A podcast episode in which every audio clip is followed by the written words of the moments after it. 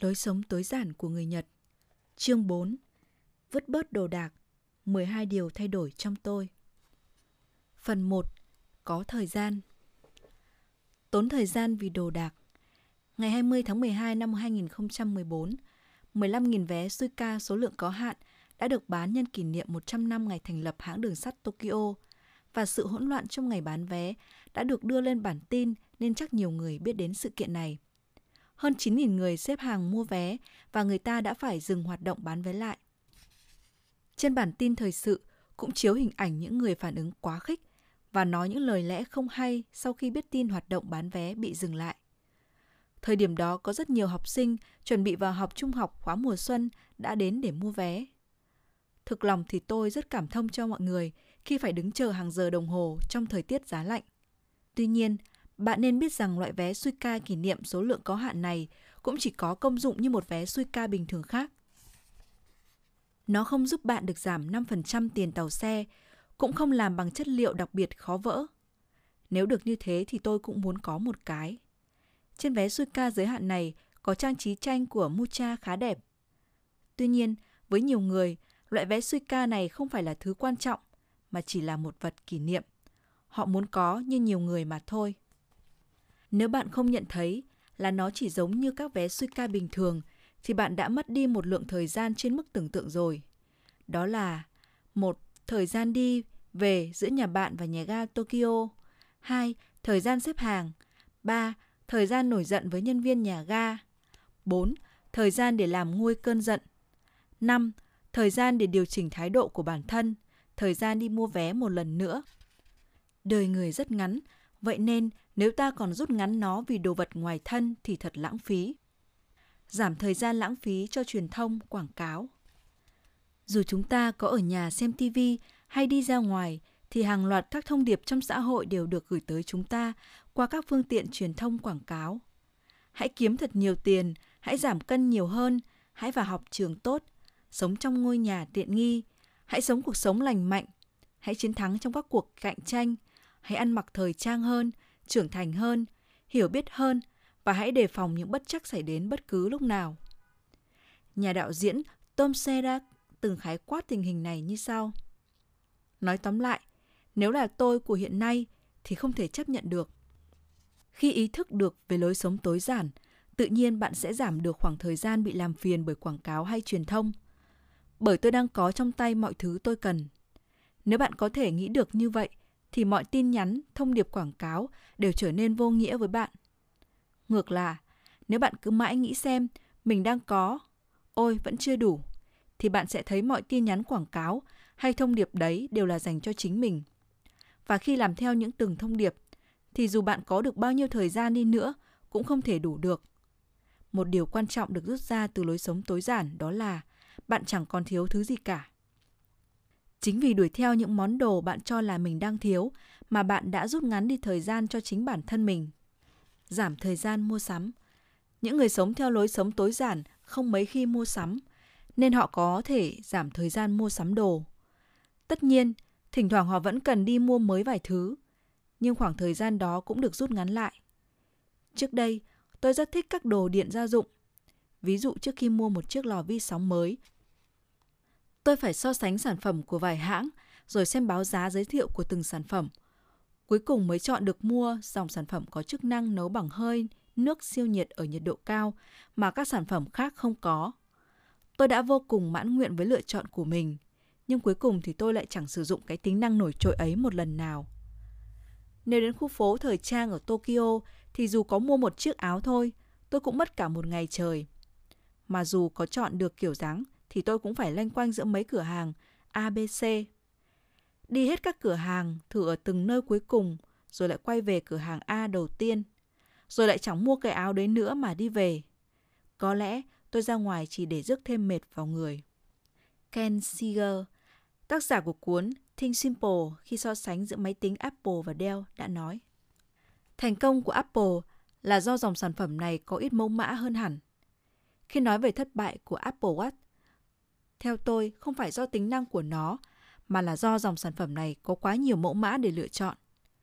Có một quy tắc gọi là quy tắc kẹo mứt. Đó là sẽ có nhiều người, mua ở quầy hàng bày 6 loại kẹo mứt hơn là quầy hàng bày 24 loại. Nếu có quá nhiều lựa chọn thì chúng ta thường hay nghĩ ngược lại. Thà không có lựa chọn nào còn hơn.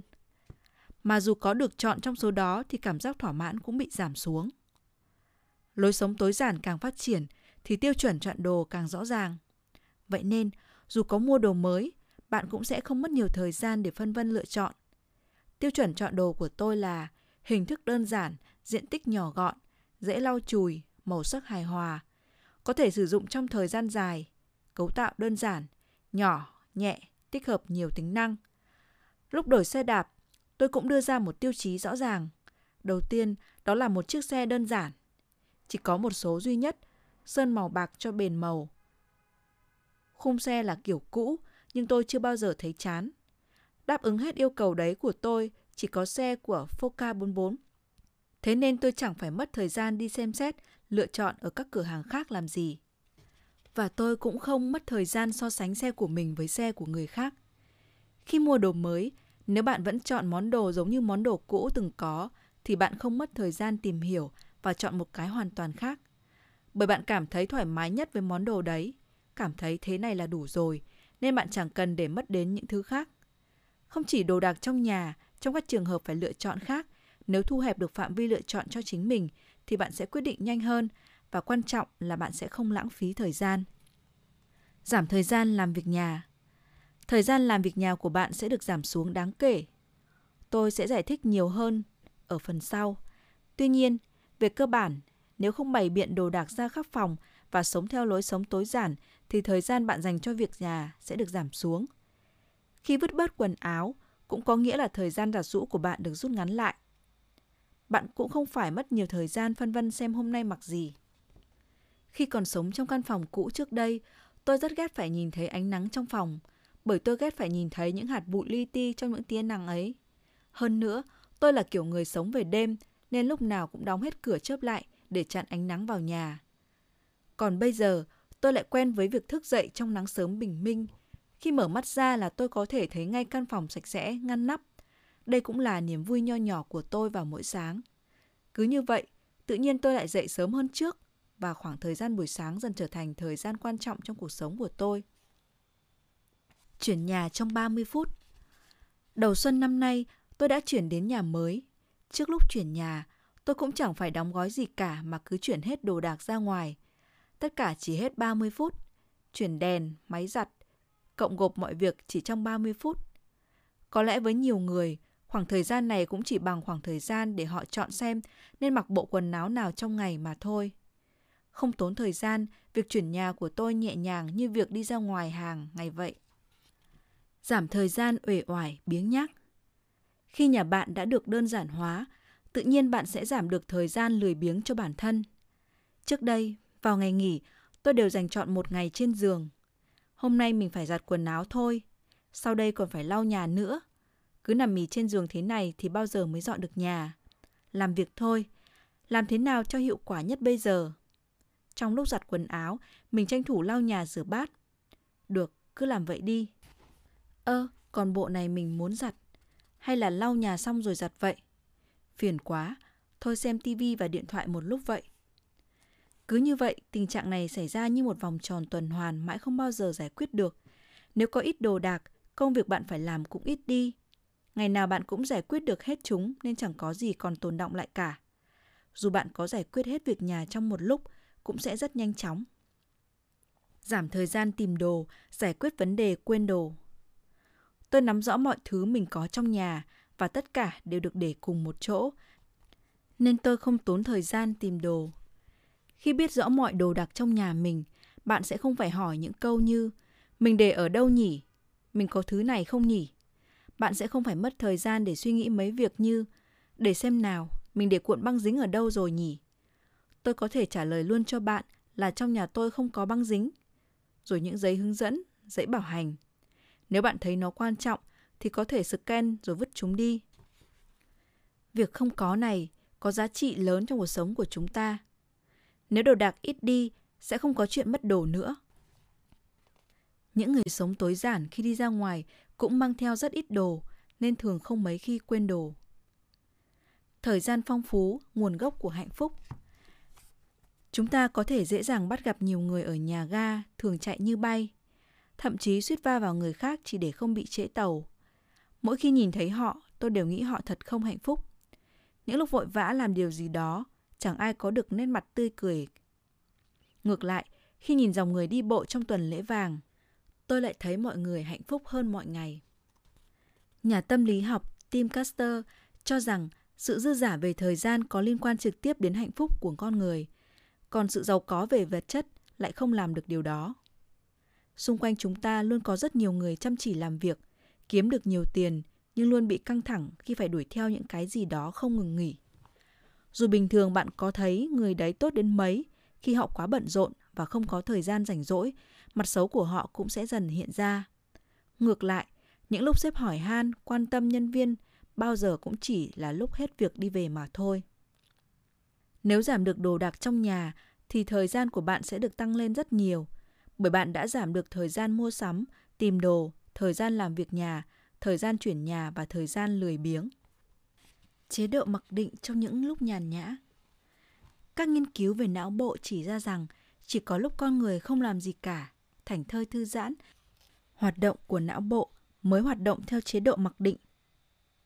Khi chúng ta suy nghĩ hay làm việc gì đó, chế độ này sẽ không hoạt động, nó chỉ hoạt động khi chúng ta nghỉ ngơi. Theo nghiên cứu thì chế độ này dùng cho các việc tự nhận thức bản thân, dự tính, ký ức. Hay nói một cách đơn giản, chế độ mặc định này giúp ta một lần nữa suy nghĩ tổng quát về chính bản thân mình.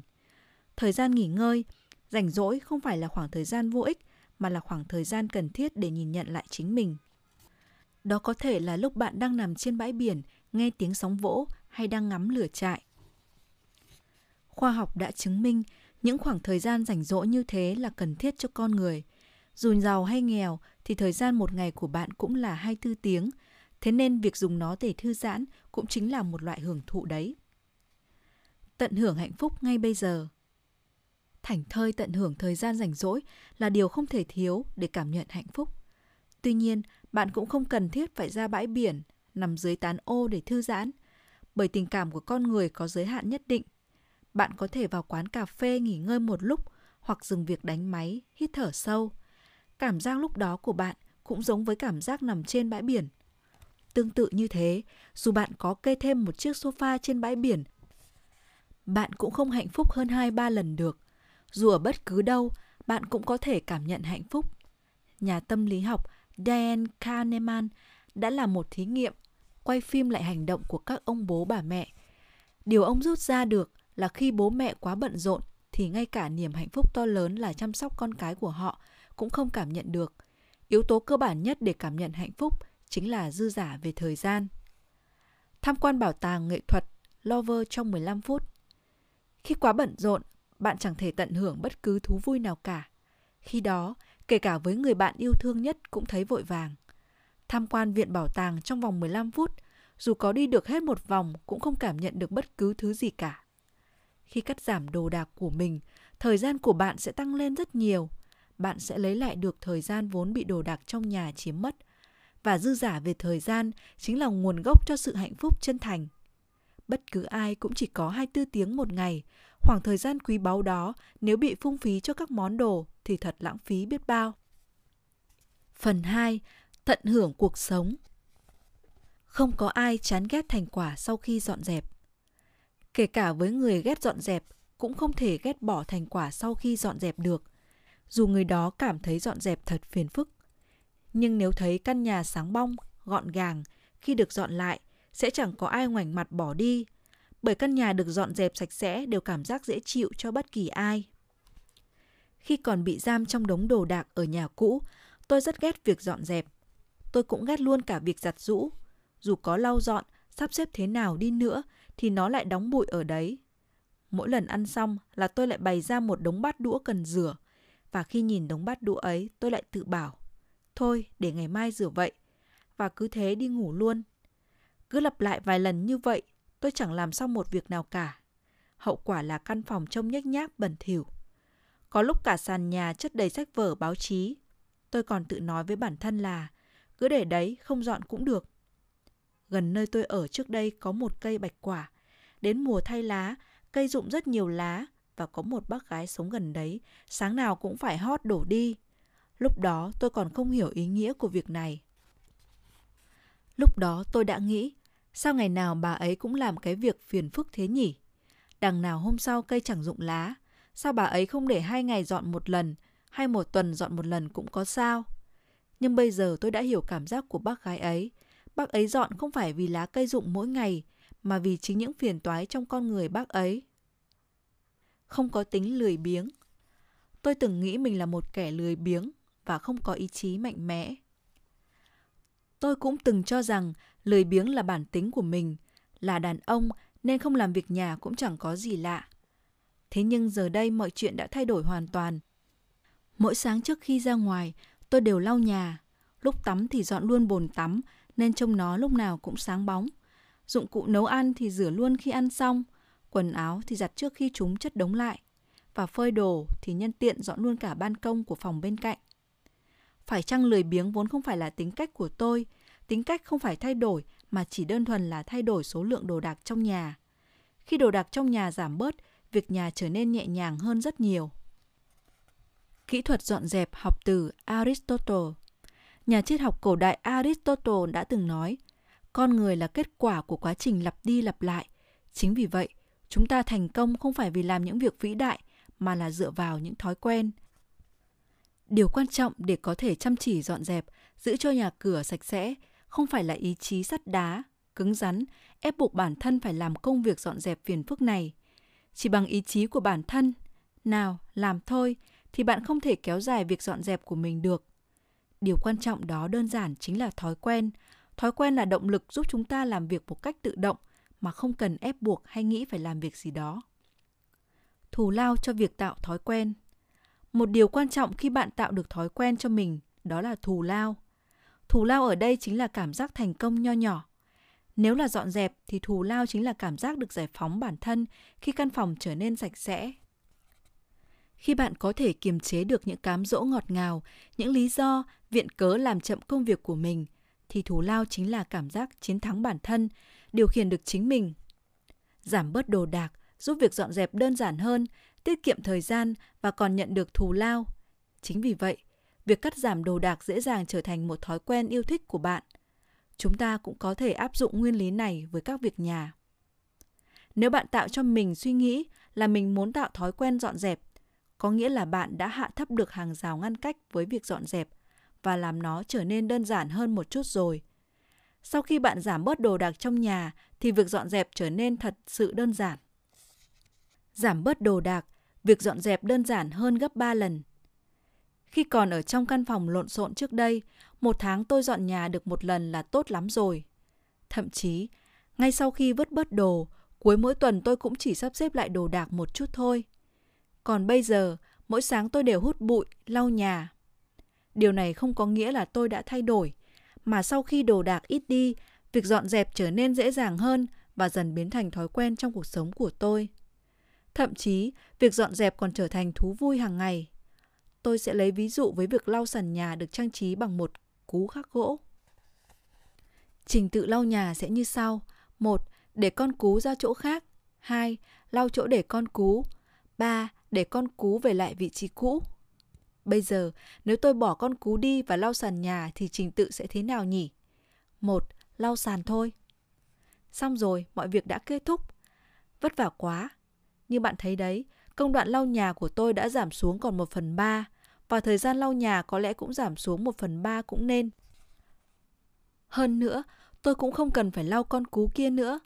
Bạn hãy tưởng tượng nếu xem, để 3, 4 hay 10 hay 20 món đồ trang trí trong nhà thì việc lau dọn của bạn sẽ thế nào đây?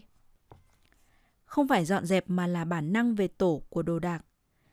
Giờ đây, khi đã cảm nhận được sự thoải mái của việc không có đồ đạc, nên bất kể lúc nào thấy có món gì bị lôi ra ngoài là tôi ngay lập tức dọn chúng về chỗ cũ. Đồ đạc luôn ở đúng vị trí của mình. Trước đây, khi đọc tác phẩm của Yururi Mai nói rằng tôi chỉ lấy điều khiển tivi ra khỏi chỗ khi nào tôi muốn dùng tivi. Lúc đó tôi không tin lại có người làm cái việc rắc rối thế. Nhưng bây giờ tôi đã hiểu cảm giác ấy. Thực sự nó không rắc rối tí nào. Khi nó đã trở thành thói quen của bạn, thì việc lấy ra, cất vào không còn là hai việc tách biệt nữa. Lấy ra, cất vào đã trở thành một hành động thống nhất. Tôi gọi nó là lấy và cất đồ. Nó cũng giống như đi xe đạp vậy. Lúc mới đi xe, ta luôn ý thức được việc đi xe của mình. Nhưng đến một ngày, bạn sẽ lên xe mà không có chủ định gì cả. Cũng giống như vậy, giờ đây tôi không có ý thức là mình đang dọn đồ nữa. Tôi chỉ có cảm giác mình vừa đưa đồ đạc về đúng vị trí của nó mà thôi. Đó không phải là dọn dẹp, mà là tôi chỉ đi theo bản năng về tổ của đồ đạc. Phòng nhỏ thật tuyệt. Đầu xuân năm nay, tôi đã chuyển từ căn hộ 25 m vuông sang căn hộ 20 m vuông. Vậy là tôi đã giảm được 5 mét vuông phòng cần phải dọn dẹp. Việc dọn nhà của tôi lại càng đơn giản, nhanh chóng hơn. Bây giờ, tôi muốn sống trong những căn phòng nhỏ bé. Căn hộ 20 mét vuông này còn hơi lớn với tôi. Việc dọn dẹp không chỉ là thú vui mà còn giúp tôi thấy dễ chịu và tôi sẽ chẳng để cho ai hay robot dọn dẹp nào lấy mất thú vui này của mình đâu. Bởi trực nhật dọn dẹp không phải là việc cần dùng tiền để giải quyết. Bụi bặm hay bám bẩn thực ra là chính con người của chúng ta. Có người nói, lau chùi dọn dẹp cũng chính là đánh bóng lại bản thân. Với tôi, nó quả thực là một châm ngôn sống. Những thứ chất đống trong phòng không phải là bụi bẩn hay rác thải, mà chính là quá khứ của bản thân mình, đã bị bám bụi trong thời gian dài. Đó cũng là hệ quả của chính bản thân chúng ta đã không làm gì khi phải dọn dẹp. Bụi bặm, bám bẩn là thứ đáng ghét thật đấy, nhưng đáng ghét hơn nữa chính là những bụi bẩn từ quá khứ của chúng ta. Khi giảm bớt đồ đạc, biến dọn dẹp thành thói quen, bạn sẽ dần hướng đến một con người làm được ngay khi cần làm. Bạn sẽ yêu quý bản thân mình hơn, tự tin và dũng cảm hơn. Chỉ cần giảm bớt đồ đạc, bạn sẽ thấy yêu thích bản thân hơn. Chắc sẽ có người phản đối bằng những câu như tính tôi vốn cầu thả mà, tôi ghét phiền phức lắm, hoặc là đàn ông không làm mấy cái chuyện nhỏ nhặt ấy. Nói sao thì nói, nhưng mà đối với tôi, làm việc nhà thật là tuyệt vời. Điều đầu tiên chúng ta phải thay đổi không phải tính cách mà là môi trường. Việc giảm bớt số đồ đạc sẽ làm cho việc nhà và phần lớn các sinh hoạt khác trở nên đơn giản và nhàn hạ việc nhà trở nên vừa dễ vừa nhàn và chỉ cần làm tốt những việc đơn giản đó thôi thì bạn sẽ thấy yêu mến bản thân hơn rồi. Khi đó, ta sẽ tự tránh xa khỏi cảm giác chán nản, lười biếng và cảm nhận được rằng mình đang tự điều khiển được cảm xúc của chính mình. Buổi sáng dậy sớm, trước khi đi làm có thời gian thong thả ăn một bữa sáng, lại có cả thời gian để dọn dẹp và giải quyết luôn việc giặt rũ, sẽ khiến hiệu quả làm việc khi đến chỗ làm khác hẳn so với khi ngủ cố đến tận dần giờ đi làm. Chỉ cần sinh hoạt có nền nếp thì con người ta sẽ tự tin hơn và tự yêu quý bản thân mình hơn rất nhiều. Yêu bản thân mình cũng sẽ làm cho chúng ta dễ dàng tiếp nhận những thử thách mới trong cuộc sống. Con người có thể thay đổi bằng nếp sống hàng ngày của mình. Tư tưởng ép buộc bản thân trở thành một con người khác.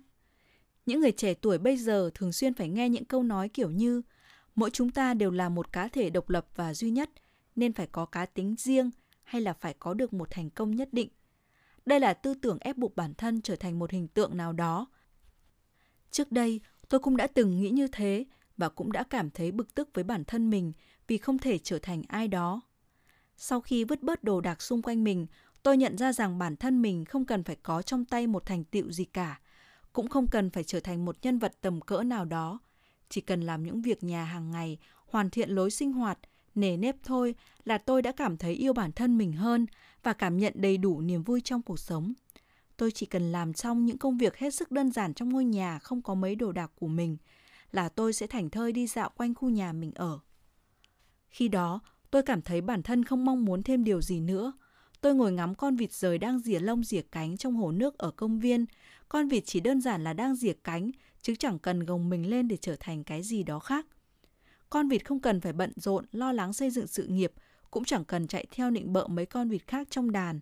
Nó chỉ đang vẩy nước, rỉa cánh, nó chỉ đang sống một cách bình thường thôi.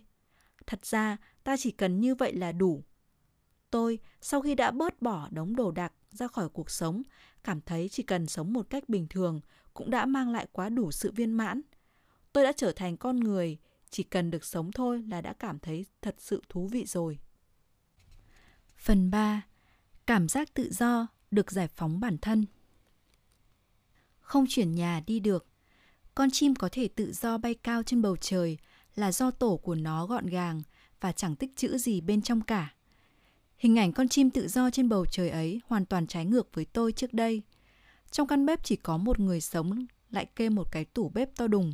Thậm chí tôi còn làm phòng tối để tráng ảnh. Ở thềm nhà kê một giá sách cao ngất, chất đầy sách vở. Nếu có chuyển nhà thì tôi cũng muốn chuyển hết những thứ này. Và nếu đồ dùng có tăng thêm nữa thì cũng phải sắp xếp cho bằng được. Lúc đó, tôi luôn muốn có một căn phòng lắp được tivi to và thiết bị chiếu phim trong nhà.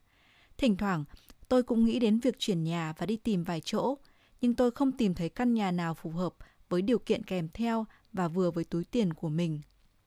Rồi việc đóng gói ngần đấy thứ, sau đó phải sắp xếp lại tất cả là việc rắc rối hơn bất cứ việc gì. Sau gần 10 năm sống tại Nakameguro, khi tôi chuyển đến khu Furume gần đấy, tất cả công việc gói đồ, tôi không phải dùng đến một thùng giấy nào cả. Di chuyển, dỡ đồ sắp xếp, tất cả chỉ gói gọn trong một tiếng rưỡi. Tự do di chuyển bất cứ lúc nào. Lần tới nếu chuyển nhà, tôi muốn chuyển đến căn phòng nhỏ hơn nữa. Căn phòng 20 mét vuông hiện nay vẫn còn hơi rộng so với tôi. Và tôi thấy căn phòng 12 mét vuông như phòng của cô Dominique Laure khá phù hợp với mình. Tôi cảm thấy thoải mái khi sống trong một căn nhà nhỏ bé. Và tuyệt vời hơn nữa là tiền nhà cũng giảm xuống. Thời gian chuyển nhà cũng chỉ trong tích tắc mà thôi. Sau khi vứt đồ đi, tôi nhận thấy mình có thể thoải mái tự do di chuyển hay chuyển nhà đi bất cứ đâu. Tự do thử nghiệm cách sống mới. Tại các hội thảo như hội thảo về cách sống trong tương lai, người ta hay nhắc đến trào lưu sống trong nhà nhỏ, có thể kể đến như kiểu nhà nhỏ tự làm. Ví dụ như kiểu sống của B, của anh Tomora Tarura, người đã dùng 100.000 yên để xây nhà.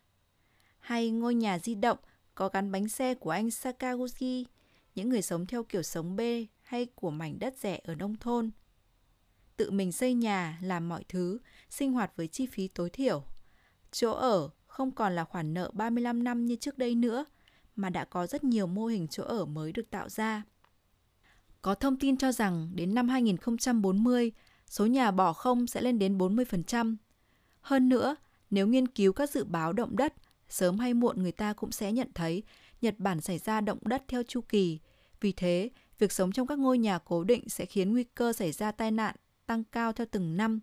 Điểm chung trong các thí nghiệm mới về chỗ ở hiện nay là người ta không còn sử dụng những ngôi nhà to có thể kê được nhiều đồ đạc bên trong như những ngôi nhà kiên cố truyền thống.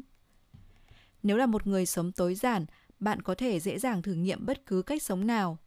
Theo tôi, điều thú vị nhất hiện tại không phải là vấn đề văn hóa, mà là vấn đề cách sống mới, chỗ ở mới chắc chắn sự thay đổi này sẽ còn xảy ra nhanh hơn nữa trong tương lai. Chi phí sinh hoạt tối thiểu và tự do trong làm việc. Có một thuật ngữ là chi phí sinh hoạt tối thiểu. Đó chính là số tiền tối thiểu mà bạn cần để duy trì cuộc sống, tiền nhà, tiền ăn, tiền điện, tiền điện thoại. Bạn cần phải tính trước về khoản tiền cần thiết trong cuộc sống này. Hiện tại tôi đang sống ở khu Fudome, tiền nhà một tháng là 67.000 yên. Tôi vẫn dùng iPhone, ăn uống tự nấu nướng, nên nếu thu nhập hàng tháng của tôi là 100.000 yên cũng đủ để sống thoải mái rồi. Sách tôi đọc trong thư viện, rảnh rỗi thì đi dạo trong công viên, cuộc sống như vậy là đủ. Về già, kiếm 100.000 yên cũng tốt rồi. Tôi sẽ giải thích kỹ hơn ở phần sau. Tuy nhiên, nếu lối sống tối giản được phát triển, chúng ta sẽ không còn so sánh bản thân với người khác nữa. Tôi muốn sống cuộc sống như trong tạp chí đề cập. Tôi là một con người, nên tôi không muốn bị người khác cho là nghèo túng. Nếu có thể tự loại bỏ những suy nghĩ trên ra khỏi đầu óc, thì bạn sẽ thấy có rất nhiều công việc kiếm được 100.000 yên một tháng. Giờ đây tôi không còn sợ hãi, bất an về cuộc sống sau khi về già của mình nữa. Với tôi khi về già, tôi kiếm được công việc có thu nhập 100.000 yên một tháng là tôi thấy rất ổn rồi. Ngày nay có rất nhiều người để đạt được tiêu chuẩn cuộc sống mong muốn của bản thân mà phải ép mình làm việc ở những nơi tồi tệ hoặc làm việc căng thẳng đến mức phải tự sát. Nhưng trong tương lai, có lẽ tình trạng này sẽ được cải thiện. Khi mà đồ đạc vật dụng được giảm bớt, chi phí sinh hoạt được hạ thấp và chúng ta có thể di chuyển đến bất cứ nơi nào mình muốn. Có thể thấy, lối sống tối giản còn tạo ra sự tự do trong cách làm việc nữa. Tự do từ chính bản thân. Cũng giống như tôi trước đây, luôn coi những cuốn sách, DVD, CD là chính bản thân mình. Hiện cũng có không ít người coi đồ dùng mà mình có như chính bản thân họ vậy và họ chẳng thể nào vứt đi những món đồ mà mình yêu thích. Tôi cũng hiểu cảm giác này của họ. Khi ta vứt những món đồ yêu quý của mình đi, cũng giống như vứt một phần cơ thể mình vậy. Cảm giác lúc đó đau đớn biết chừng nào. Tôi cũng từng coi những cuốn sách, những đĩa CD là một phần thân thể của mình. Nhưng khi vứt chúng đi, tôi lại có cảm giác được giải phóng bản thân vậy. Tôi tự nhận mình là người thích xem phim. Lúc trước, mỗi tuần tôi phải xem khoảng 5-6 tập. Một người thích xem phim như tôi mà lại chưa xem những bộ phim mới nhất thì thật xấu hổ. Hơn nữa, xem nhiều phim như vậy cũng có thể khoe trước bạn bè. Cái này á, tớ xem rồi. Bộ kia tớ cũng xem rồi. Ừ, bộ đấy tớ cũng xem nốt rồi. Có lẽ lúc trước tôi chỉ chấp nhận với việc bản thân mình là người thích xem phim mà thôi. Bây giờ tôi vẫn thích xem phim, nhưng tôi không xem nhiều như trước mà chỉ xem những bộ phim thực sự cần thiết. Tôi đã không còn là người thích xem phim nữa, mà là người xem những bộ phim quan trọng. Vì không còn là người thích phim nữa, nên khi nói chuyện với bạn bè sẽ có những cái tên, những bộ phim mà tôi không biết. Và tôi có thể ngay lập tức hỏi bạn, đấy là cái gì thế? Giới thiệu cho tớ đi. Nếu là trước đây thì tôi thật xấu hổ khi không biết những điều này. Chính vì thích nên coi đó là một phần cơ thể của mình. Khi vứt chúng đi, tôi cảm giác như mình thoát khỏi được những trói buộc từ chính bản thân mình. Từ khi vứt bộ sưu tập phim, tôi chỉ xem những bộ phim thực sự cần thiết mà thôi. Tôi cũng không còn xem 5-6 bộ phim một tuần nữa, cũng không xem phim để học hỏi nữa. Thỉnh thoảng tôi mới xem một bộ phim mà mình thực sự muốn xem thôi. Mặc dù xem ít đi, nhưng tôi cảm thấy rất thoải mái. Thoát khỏi những ham muốn. Khi trở thành người sống tối giản, bạn sẽ được giải phóng khỏi những tin nhắn, thông điệp xã hội trên thế giới này. Dù người này hay người kia, họ có làm gì đi nữa tôi cũng không để ý. Những người giàu có, những người nổi tiếng trên truyền hình cũng chẳng làm tôi bận tâm. Những cửa hàng tráng lệ, những thẻ tích điểm, sản phẩm đa chức năng, những khu chung cư mới xây để tiện ích tất cả đều không liên quan đến tôi. Tôi vẫn sẽ thoải mái đi dạo trên phố mà chẳng bận tâm điều gì. Như tôi đã nói ở chương 2, bạn càng sắm đồ thì đồ đạc lại càng tăng lên. Nhưng dù có nhiều đồ, bạn vẫn chưa cảm thấy thỏa mãn nên lại càng sắm thêm nhiều đồ nữa. Tương tự như vậy, bạn càng ăn nhiều bạn lại càng thấy đói và tiếp tục ăn như một con quái vật. Những người thổ dân châu Mỹ có một từ gọi là Utico, nghĩa là ăn người hay nói đơn giản là ham muốn hơn mức cần thiết, đến mức coi cả cuộc đời của con người là đồ ăn. Utico cũng được coi là tâm bệnh của con người. Tôi hiện đang có tất cả những thứ mà tôi cần, tôi cũng không mong muốn có thêm món đồ gì nữa. Nếu tôi còn, dù chỉ một chút thôi, thì ham muốn với đồ đạc trong tôi sẽ lớn dần thành một con quái vật, khiến tôi không thể kiểm soát được chính bản thân mình. Trước đây, vì con quái vật ấy mà tôi chỉ chăm chăm vào những thứ tôi cho là còn thiếu, thực sự là khốn khổ vô cùng. Không có những món đồ khiến bản thân ao ước muốn có, đó chính là cảm giác thoải mái nhất. Phần 4. Không so sánh với người khác. Phương pháp để quen với bất hạnh chỉ trong tích tắc. Con người luôn nghĩ rằng bãi cỏ của hàng xóm xanh hơn bãi cỏ nhà mình. Thực ra, Tự bản thân bãi cỏ chẳng bận tâm bãi cỏ nhà hàng xóm có màu xanh da trời hay màu xanh lá cây, mà để ý ở đây chính là chủ của bãi cỏ. Và để bãi cỏ nhà mình đẹp hơn, anh ta sẵn sàng mua sơn hóa học về, phun lên bãi cỏ. Nhưng rồi anh ta chẳng thể thỏa mãn được vì cuối cùng bãi cỏ lại biến thành màu đen và mất đi vẻ đẹp vốn có. Có một cách để bạn thấy bất hạnh chỉ trong giây lát, đó là so sánh mình với người khác. Trước đây tôi đã chứng kiến cô gái mình thích lấy một anh chàng có thu nhập cao hơn tôi. Lúc đó tôi đã so sánh bản thân với anh ta và cảm thấy thật thất vọng. Hiểu rồi, với mình thì ngần đấy vẫn chưa đủ. Nhưng có lẽ đó chưa phải là tất cả. Nếu so với bạn cùng thời tôi, thì tôi thấy mình thật là người vô dụng. Chỉ cần mở mạng xã hội là tôi có thể thấy rất nhiều người sống vui vẻ. Và khi nhìn thấy những người đi đường cười nói với bạn bè, tôi thấy mình rất cô độc. Bill Gates có so sánh mình với người khác.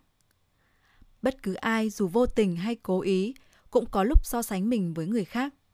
Và vấn đề là việc so sánh này sẽ chẳng bao giờ kết thúc cả. Có một người làm trong công ty kinh doanh mạng từ lúc công ty thành lập. Anh ta so sánh mình với một đàn anh khác làm việc tốt hơn trong công ty. Đàn anh này lại so sánh mình với vị doanh nhân đã vực dậy cả công ty vị doanh nhân nọ lại so sánh bản thân với vị doanh nhân của một doanh nghiệp hàng đầu. Vị doanh nhân của doanh nghiệp hàng đầu lại so sánh mình với Bill Gates. Vậy, theo bạn Bill Gates sẽ so sánh mình với ai? Có lẽ ông ấy sẽ so sánh với chính mình khi còn trẻ. Hoặc cũng có thể ông ấy sẽ so sánh mình với nhân viên vô danh trong công ty mới thành lập, với tương lai đầy triển vọng.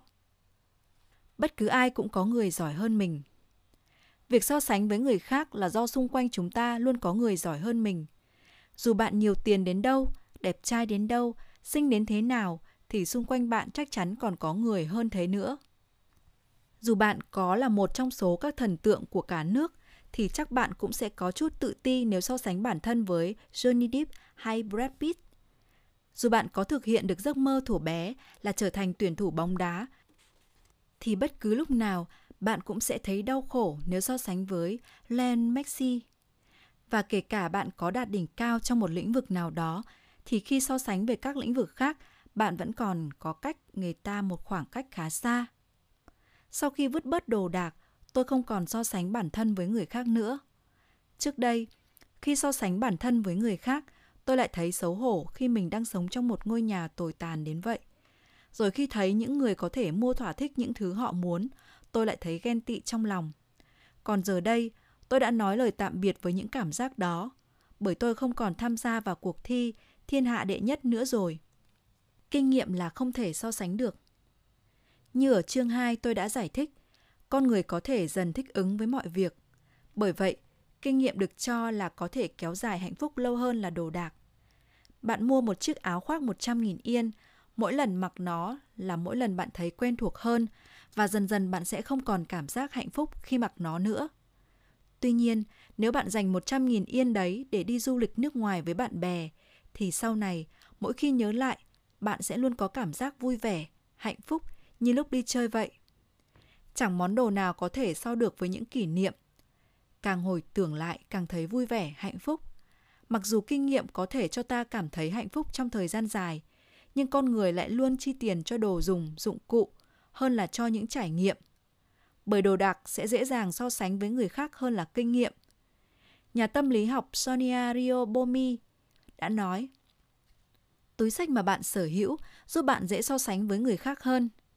Giá trị của chiếc túi sách có thể dễ dàng được xác định qua giá tiền của chiếc túi sách đấy. Nếu nó là hàng hiệu thì mọi người lại càng biết giá trị của nó và càng dễ để so sánh. Ngược lại, nếu bạn định so sánh khóa học yoga của mình với bài tập golf của người khác hay kinh nghiệm câu cá của bản thân với trải nghiệm leo núi cắm trại của ai đó thì bạn sẽ cần sức tưởng tượng phong phú. Nếu so sánh bằng kinh nghiệm thì khó có thể biết được ai là người ưu tú hơn. Nhưng nếu bạn dùng đồ vật để so sánh thì mọi chuyện sẽ dễ dàng hơn nhiều. Và có vẻ đồ đạc sẽ giúp bạn nhanh chóng khẳng định được giá trị của bản thân. Tuy nhiên, thực tế thì chính kinh nghiệm mới mang lại cho bạn niềm hạnh phúc lâu dài. Cho nên, thay vì đi sắm đủ thứ để khẳng định giá trị bản thân thì việc tích lũy kinh nghiệm, nâng cao khả năng hành động sẽ giúp bạn có nhiều cảm nhận phong phú. Hơn nữa, kinh nghiệm rất khó để so sánh với người khác nên bạn không cần ép mình phải có những điều đặc biệt nào cả. Thỏa mãn khi không so sánh. Việc so sánh bản thân với người khác giống như lòng ham muốn đồ đạc của bạn vậy. Nó sẽ không bao giờ kết thúc. Hiện giờ tôi đang viết cuốn sách này, nhưng khi nghĩ đến cuốn sách của những người giỏi hơn mình viết ra thì tôi lại chẳng thể viết tiếp được nữa.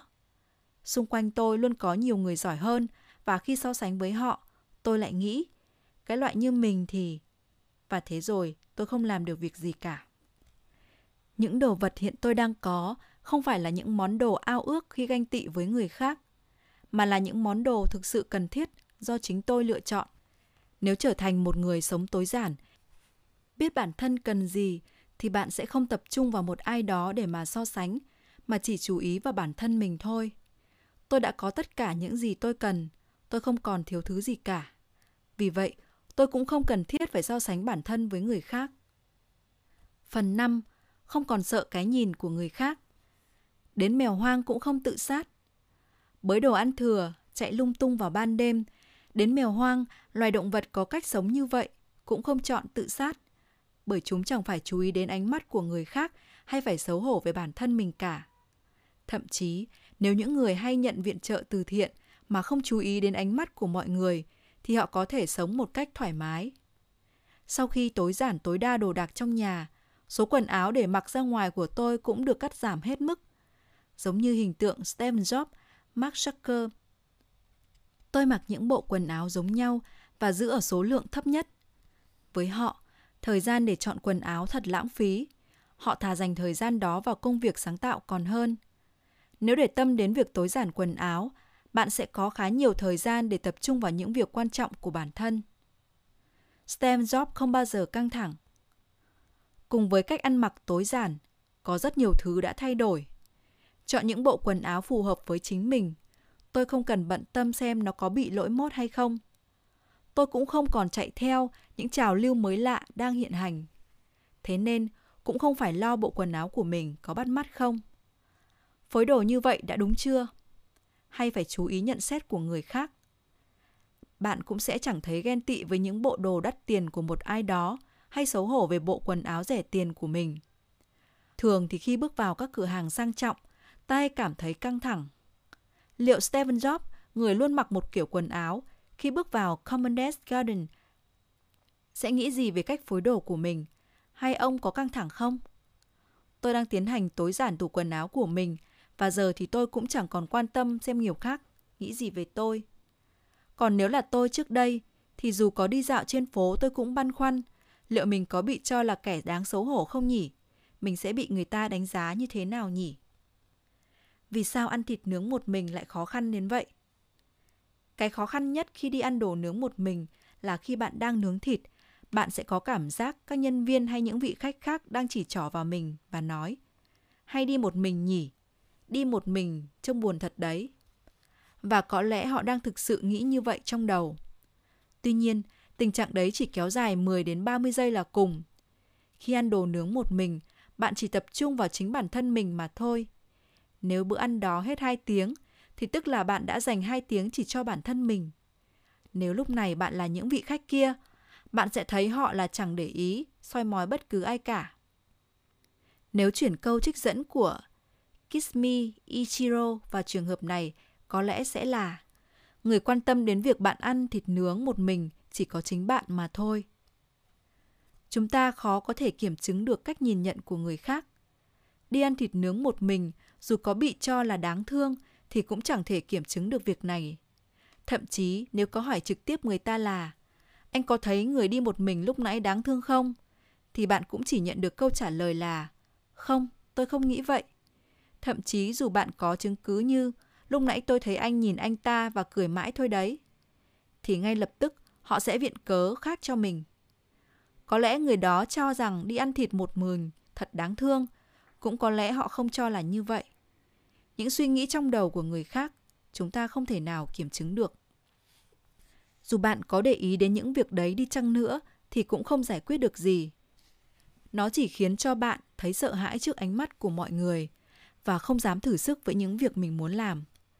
Nếu bạn thích đi ăn đồ nướng một mình, hãy đi đi.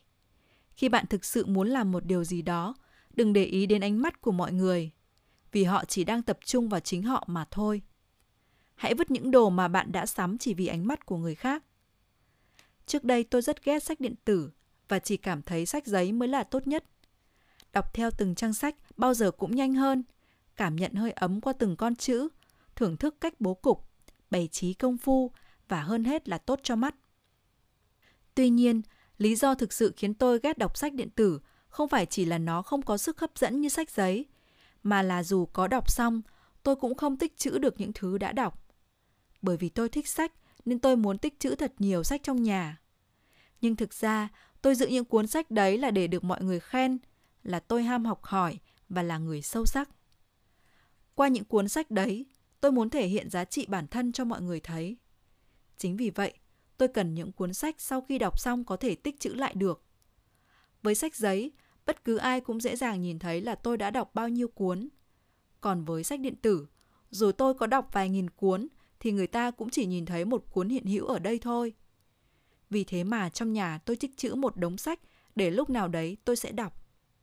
Còn giờ đây, khi đã vứt hết giá sách đi rồi, tôi lại có thể tập trung vào một quyển duy nhất mà tôi muốn đọc. Kết quả là số sách tôi đọc còn nhiều hơn cả trước đây. Thậm chí khi vứt đống sách cũ đi, tôi lại thấy có hứng thú với những loại sách mới. Có thể nói là sau khi vứt đi, tôi đã có được nhiều thứ cho mình hơn. Ý nghĩa của bộ sưu tập những chiếc máy ảnh rỗng. Tôi rất thích chụp ảnh. Tôi cũng rất tự tin với những kiến thức về chụp ảnh của mình. Thậm chí, đôi lúc tôi còn dùng phòng bếp của mình để làm phòng tối dựa ảnh.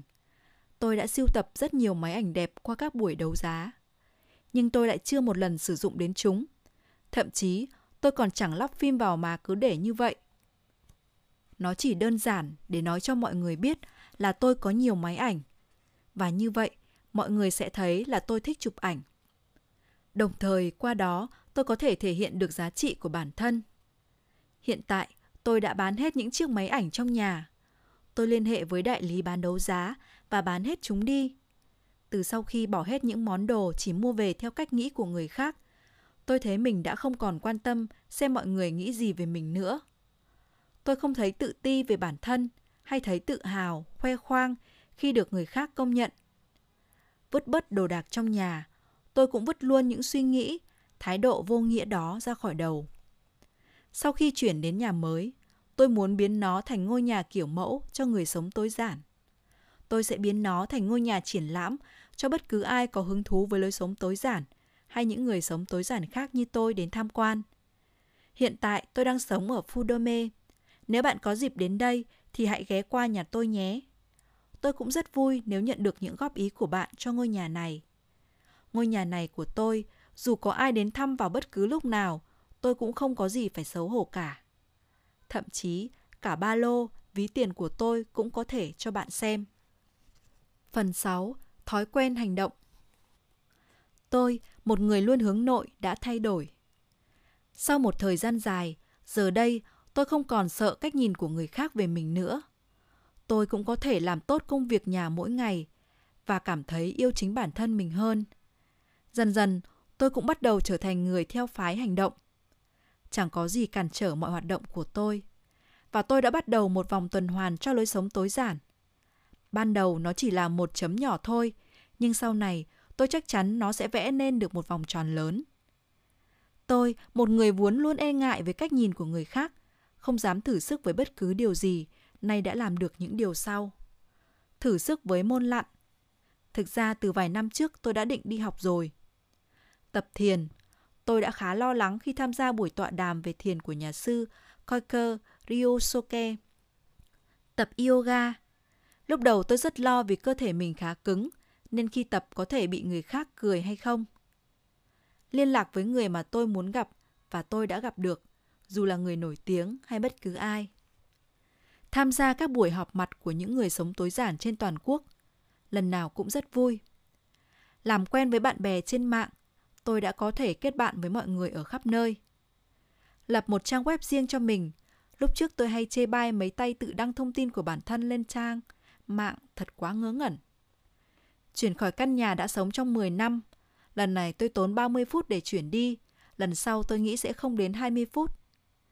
Tỏ tình với cô gái tôi vẫn luôn thích và chúng tôi đã hẹn hò với nhau. Nếu là tôi của trước đây thì tuyệt đối không có chuyện này.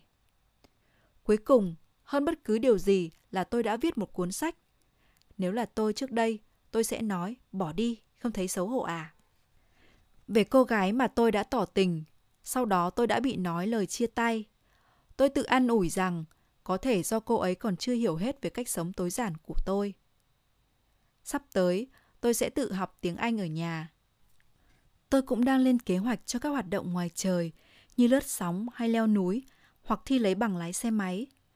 Tôi, một kẻ suốt ngày du rú trong phòng, sao lại có thể đi làm mấy việc này nhỉ?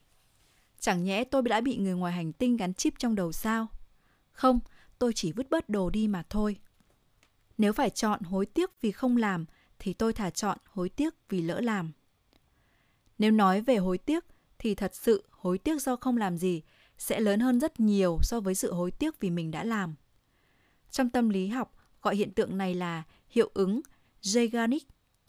Đó là hiện tượng mà con người ghi nhớ những việc không thành công hay những việc bỏ dở lâu hơn là những việc thành công. Ví dụ, chắc hẳn ai cũng có một lần hối tiếc vì không thổ lộ tâm tư tình cảm của mình cho người mình yêu. Và sự hối tiếc đó đi theo chúng ta mãi mãi. Những ai rụt rè, không dám thử sức sẽ luôn tiếc nuối vì mình đã không dám thử. Với những người như vậy, tôi chỉ có một lời khuyên cho họ. Dù thành công hay thất bại, bạn cũng đã chiến thắng vì bạn đã làm. So với sự nuối tiếc vì tôi không dám làm, thì sự tiếc nuối vì tôi đã làm sai mất rồi lại nhẹ hơn rất nhiều. Chính vì vậy mà việc bạn có hành động hay không có liên hệ trực tiếp đến hạnh phúc của bạn. Với những cuốn sách yêu thích, có lẽ tôi sẽ hối hận vì mình đã sai, nhưng tôi sẽ còn hối hận hơn nữa nếu tôi không vứt. Vậy nên, tôi cứ vứt đi thôi. Người sống tối giản luôn tích cực. Đám cưới Á, nếu được thì hãy chuẩn bị 3 triệu yên đi nhé. Sau này, anh muốn có hai con Á. Thế thì một đứa tốn khoảng 20 triệu yên. Cứ thế mà tính lên nhé. Rồi cậu cũng nên tích sẵn khoảng 30 triệu yên đi cho tuổi già nữa nhé. À mà quên mất, sau này trong đám tang cũng phải có hẳn 2 triệu yên nữa đấy. Nếu bất ngờ nhắc một lúc ngần đấy tiền thì chắc hẳn ai cũng sẽ bị trầm cảm mất. Và chúng ta rất dễ bị mắc lừa bởi con số đấy. Ôi, không đủ tiền rồi, phải tích thêm thật nhiều nữa. Tất cả những khoản tiền này đều chỉ là tiền chuẩn bị vì cái nhìn của người khác. Là số tiền phung phí cho những thứ giả tạo bề ngoài. Số tiền thực sự cần thiết cho cuộc sống sinh hoạt của con người không nhiều đến mức vậy. Nếu cần ngần đấy tiền thì mọi người có ở các nước nghèo đói phải làm thế nào để kết hôn, để sinh con dưỡng cái. Nếu bạn tính toán được chi phí tối thiểu cần cho cuộc sống thì mọi thứ sẽ đơn giản hơn rất nhiều. Nếu biết rằng chỉ cần có ngần này thôi là có thể sống vui vẻ tự tại được rồi, thì bạn sẽ chọn cho mình những công việc thử thách hơn nhiều. Với người sống tối giản thì chẳng có thứ gì là dễ dàng mất đi cả, thế nên bạn có thể vui vẻ tận hưởng cuộc sống. Để duy trì được đồ đạc, bạn không thể mạo hiểm. Nếu bạn muốn duy trì tình trạng cuộc sống được cải thiện sau nhiều năm và không muốn vứt bỏ những đồ vật mình tích góp được thì cách duy nhất là duy trì tình trạng hiện tại. Điều đó cũng có nghĩa là bạn không bao giờ để bản thân mạo hiểm, thay đổi. Để điều kiện sống không đi xuống, để có thể tiếp tục sở hữu những món đồ này, bạn chỉ có thể tiếp tục làm những công việc bạn không mong muốn. Người ta hay nói rằng, để ăn, để sống thì cần phải chịu đựng. Nhưng cái để ăn, để sống ở đây chẳng qua chỉ là duy trì đồ đạc và chú ý đến ánh mắt của người khác tất cả cũng chỉ là những thứ hào nhoáng bên ngoài mà thôi. Nếu xung quanh bạn chẳng có gì vướng bận, bạn có thể đi đến bất cứ đâu vào bất cứ lúc nào. Nếu không chú ý đến cách nhìn của người khác, bạn có thể thử sức với mọi thứ mà không sợ thất bại. Nếu bỏ bớt đồ đạc trong tay, chi phí tối thiểu cho cuộc sống của bạn cũng được giảm xuống và bạn có thể thoải mái tận hưởng mọi thứ. Nếu bạn cứ mãi chăn trở vì những công việc giống nhau, bạn chỉ có thể so sánh cái lợi và cái hại của từng cách làm và sống trong những tháng ngày chỉ có đi tìm xem phương pháp nào là hiệu quả nhất. Tôi cũng đã từng như vậy và cuối cùng luôn là ngủ quên trong lúc nào không biết. Bây giờ thì tôi sẽ làm thử mà không đắn đo gì cả. Và nó có phải là cách hiệu quả nhất cũng không còn quan trọng nữa. Tôi đã đi rất nhiều đường vòng để đến được bước viết cuốn sách này. Nếu bạn muốn đến đích nhanh chóng thì con tàu có nhiều người đi là lựa chọn tốt nhất cho bạn. Kinh nghiệm thì không thể bị cướp đi hay lấy trộm. Điều quan trọng là kinh nghiệm mà chúng ta có được qua những hành động, trải nghiệm là thứ không thể cho ai vay mượn, cũng không thể bị ai cướp mất như các món đồ đạc thông thường. Dù ai đó có muốn cướp kinh nghiệm của bạn thì họ cũng không thể cướp đi được. Kinh nghiệm khác với những vật ngoài thân, nó luôn đi theo bạn đến bất cứ đâu, vào bất kỳ lúc nào và đến cuối cùng, thứ còn lại duy nhất chỉ có kinh nghiệm của bạn mà thôi. Phần 7. Nâng cao sức tập trung, thấu hiểu bản thân. Thông điệp thầm lặng đến từ đồ đạc. Sau khi vứt bớt đồ đạc, bạn có thể nâng cao sức tập trung của bản thân. Tại sao lại như vậy? Dù là đồ đạc, nhưng không hẳn chúng sẽ ở yên ở một chỗ, mà chúng luôn có những thông điệp nhất định. Đặc biệt, càng là những món đồ không được sử dụng thông điệp ấy lại càng mạnh mẽ. Nếu bạn có một cuốn sách dạy giao tiếp tiếng Anh đang đọc dở, nó sẽ nói, anh rảnh thật đấy nhỉ, hãy thử sức với tôi một lần nữa nào. Một cái bóng đèn bị vỡ sẽ nói với bạn, anh lại quên mua đồ thay rồi à? Việc đơn giản thế mà anh cũng không làm được à? Và đống chén đĩa chưa rửa sẽ bảo, lại nữa rồi, tôi biết ngay là không thể trông mong gì vào anh mà. Thậm chí, cả những đồ vật hay được sử dụng cũng có những điều muốn nói với bạn. TV sẽ nói rằng mấy chương trình anh thay thu lại đang chất đống lên rồi đây này. Với cả đã đến lúc lau bụi cho tôi rồi đấy. Nếu bạn sử dụng máy tính, nó sẽ nói với bạn. Em muốn kết bạn với anh máy in. Nhưng có vẻ không được nhỉ. Kem dưỡng da sẽ nói với bạn. Này, sắp hết rồi đấy. Bộ vét tủ của bạn sẽ lên tiếng. Tôi biết là anh rất bận, nhưng anh có thể giặt tôi cùng những bộ khác không? Bất cứ món đồ nào cũng hy vọng được bạn đối xử tử tế, và chúng đang xếp thành hàng dài để chờ bạn biết được những thông điệp mà chúng muốn nhắn nhủ. Danh sách những việc phải làm trong thầm lặng và danh sách những việc phải làm thực sự. Bạn càng chất nhiều đồ trong nhà thì hàng chờ đợi kia lại càng dài. Và tôi gọi hàng dài đó là danh sách những việc phải làm trong thầm lặng. Đồ đạc không thể nói như con người là hãy làm cái kia đi, hãy xử lý cái này đi. Chúng cũng không thể giống như sếp của chúng ta, đưa ra một danh sách những việc phải làm thực sự. Nhưng nếu chúng nói được thì danh sách phải làm thực sự này sẽ còn kéo dài hơn nữa. Nếu có quá nhiều việc phải làm, bạn sẽ cảm thấy mọi thứ thật rắc rối và mất hết động lực làm việc. Rắc rối tức là tôi đang nghĩ trong danh sách những việc phải làm có quá nhiều việc.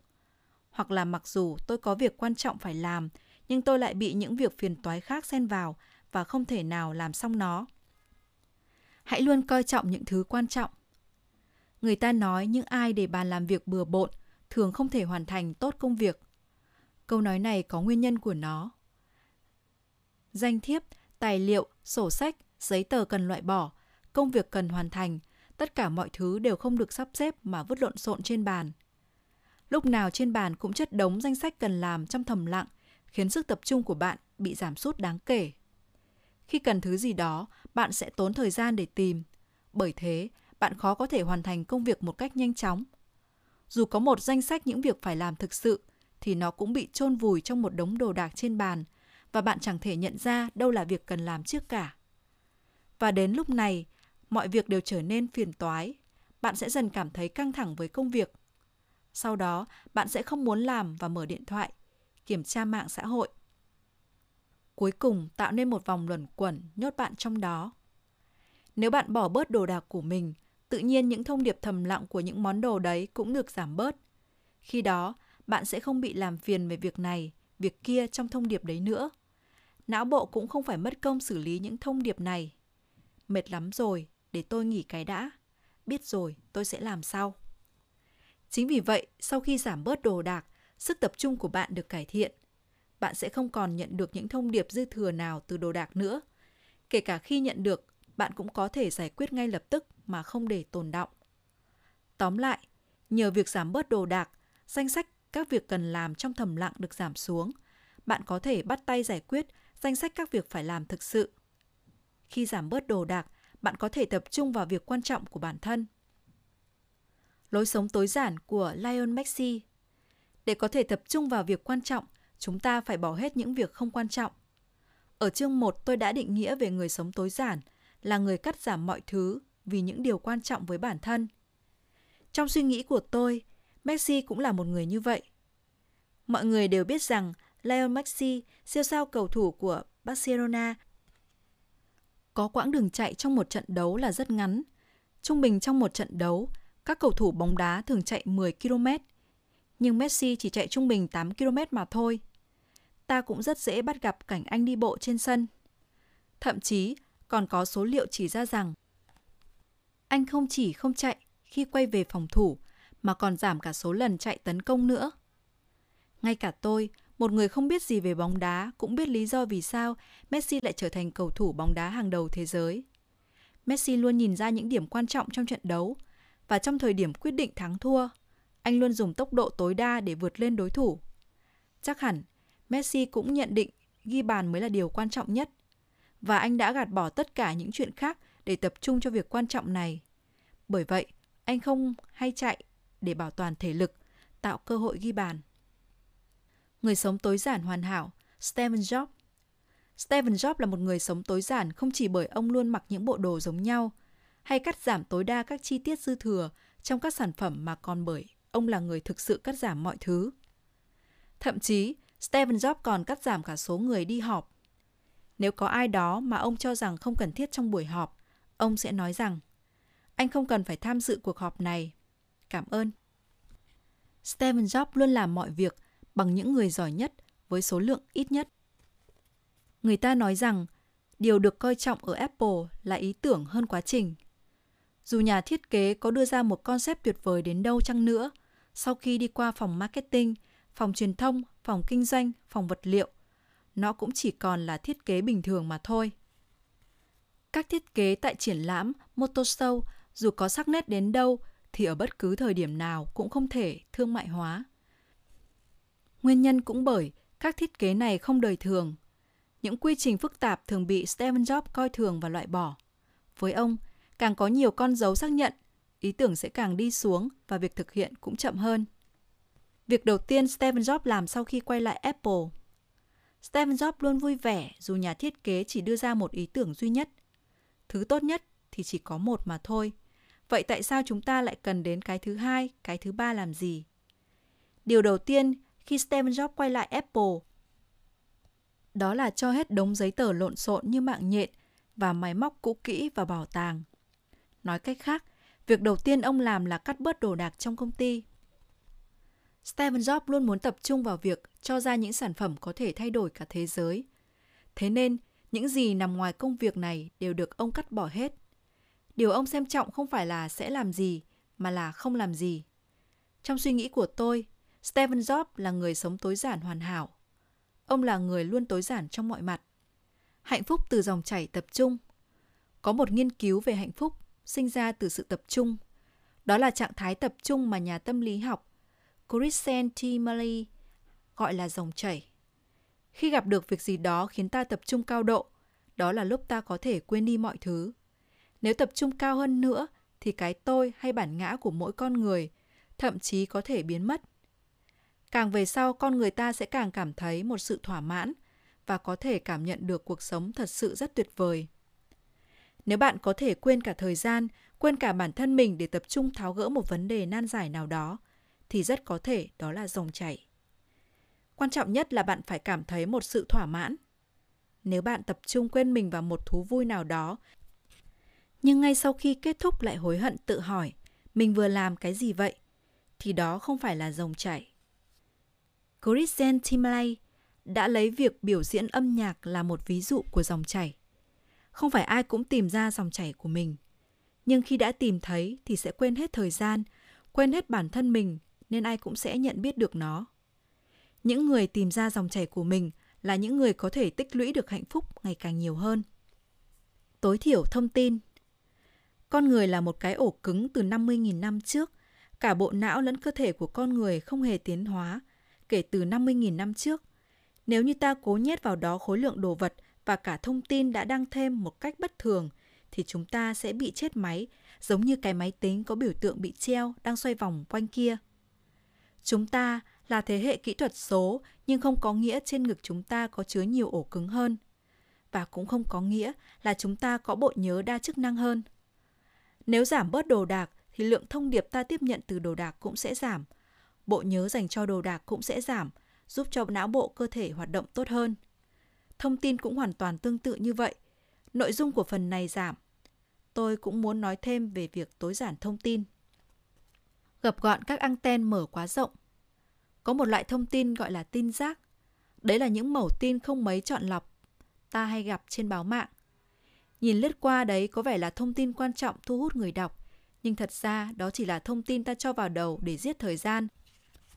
Và từ lúc đọc cho đến cuối đời cũng không bao giờ có thể nhớ lại được. Nếu cứ giữ lại những thông tin đấy thì người ta sẽ bị bội thực thông tin. Một thử nghiệm đã chỉ ra rằng những người bị nhồi quá nhiều thông tin rác có xu hướng suy giảm IQ còn nhiều hơn cả hút cần sa.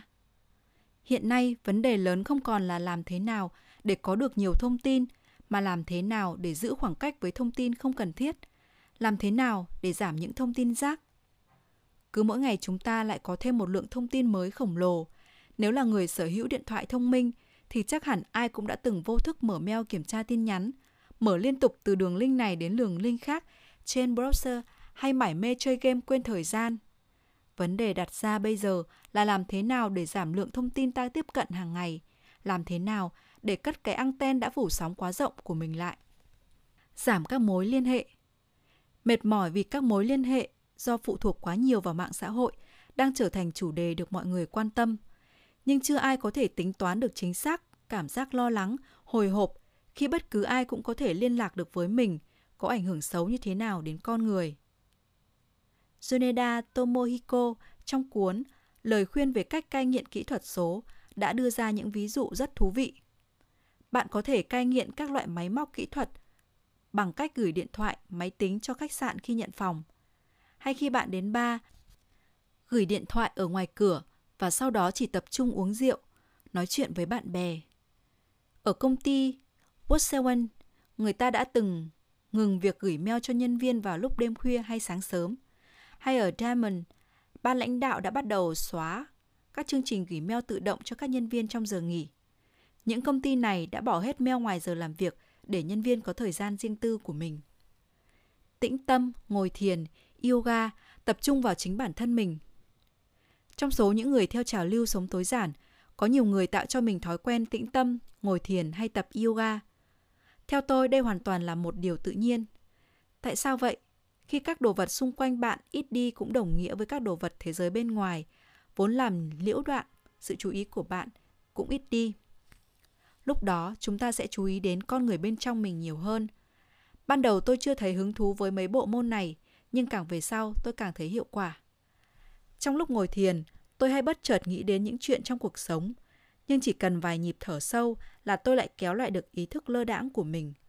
Dần dần, khả năng tập trung của tôi cũng được cải thiện đáng kể, mạch tư duy của tôi cũng trở nên rõ ràng hơn.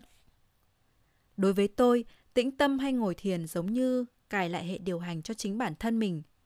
Hiện nay, ngay cả Google hay Facebook cũng đang chú ý đến thiền và tĩnh tâm. Tìm trên Google bạn có thể thấy người ta mở rất nhiều khóa học thiền và vô tình họ cũng đã tạo ra một mê cung cho những ai muốn đến với thiền chân chính. Nếu không dành thời gian để nhìn nhận, suy ngẫm lại bản thân mình thì bạn rất dễ bị nhấn chìm trong vô vàn thông tin trên thế giới này. Tin tưởng vào bản thân nhờ lối sống tối giản.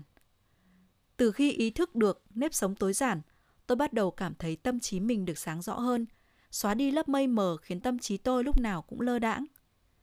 Ví dụ với công việc thuộc về lĩnh vực giáo dục, tôi làm từ trước đến nay. Công việc của tôi là lựa chọn những cuốn sách danh tiếng, đọc chúng và đọc luôn cả những lời nhận xét về chúng. Nói cách khác, tôi phải tìm hiểu một tác giả danh tiếng nào đó, đồng thời cũng phải tìm hiểu về những nhà phê bình nổi tiếng viết lời nhận xét cho cuốn sách. Và khi đã có quá nhiều thông tin về những con người vĩ đại, những tác phẩm hay, tôi cảm thấy mình bị quá tải và không biết lựa chọn thế nào. Có những tri thức mặc dù tôi hiểu rất rõ, nhưng nó không phải là suy nghĩ của bản thân tôi, nên khi cần, tôi không thể bật ra ngay được. Những tri thức này không phải là một phần máu thịt trong cơ thể, nên ngay cả trong những cuộc nói chuyện, tôi cũng không thể vận dụng chúng được.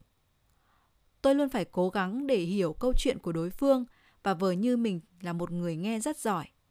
Và tôi cũng chẳng mấy khi lên tiếng bởi tôi không muốn bị coi là thằng ngốc. Bây giờ, sau thời gian tĩnh tâm và ngồi thiền, tôi nhận thấy sự thay đổi đang diễn ra trong tôi.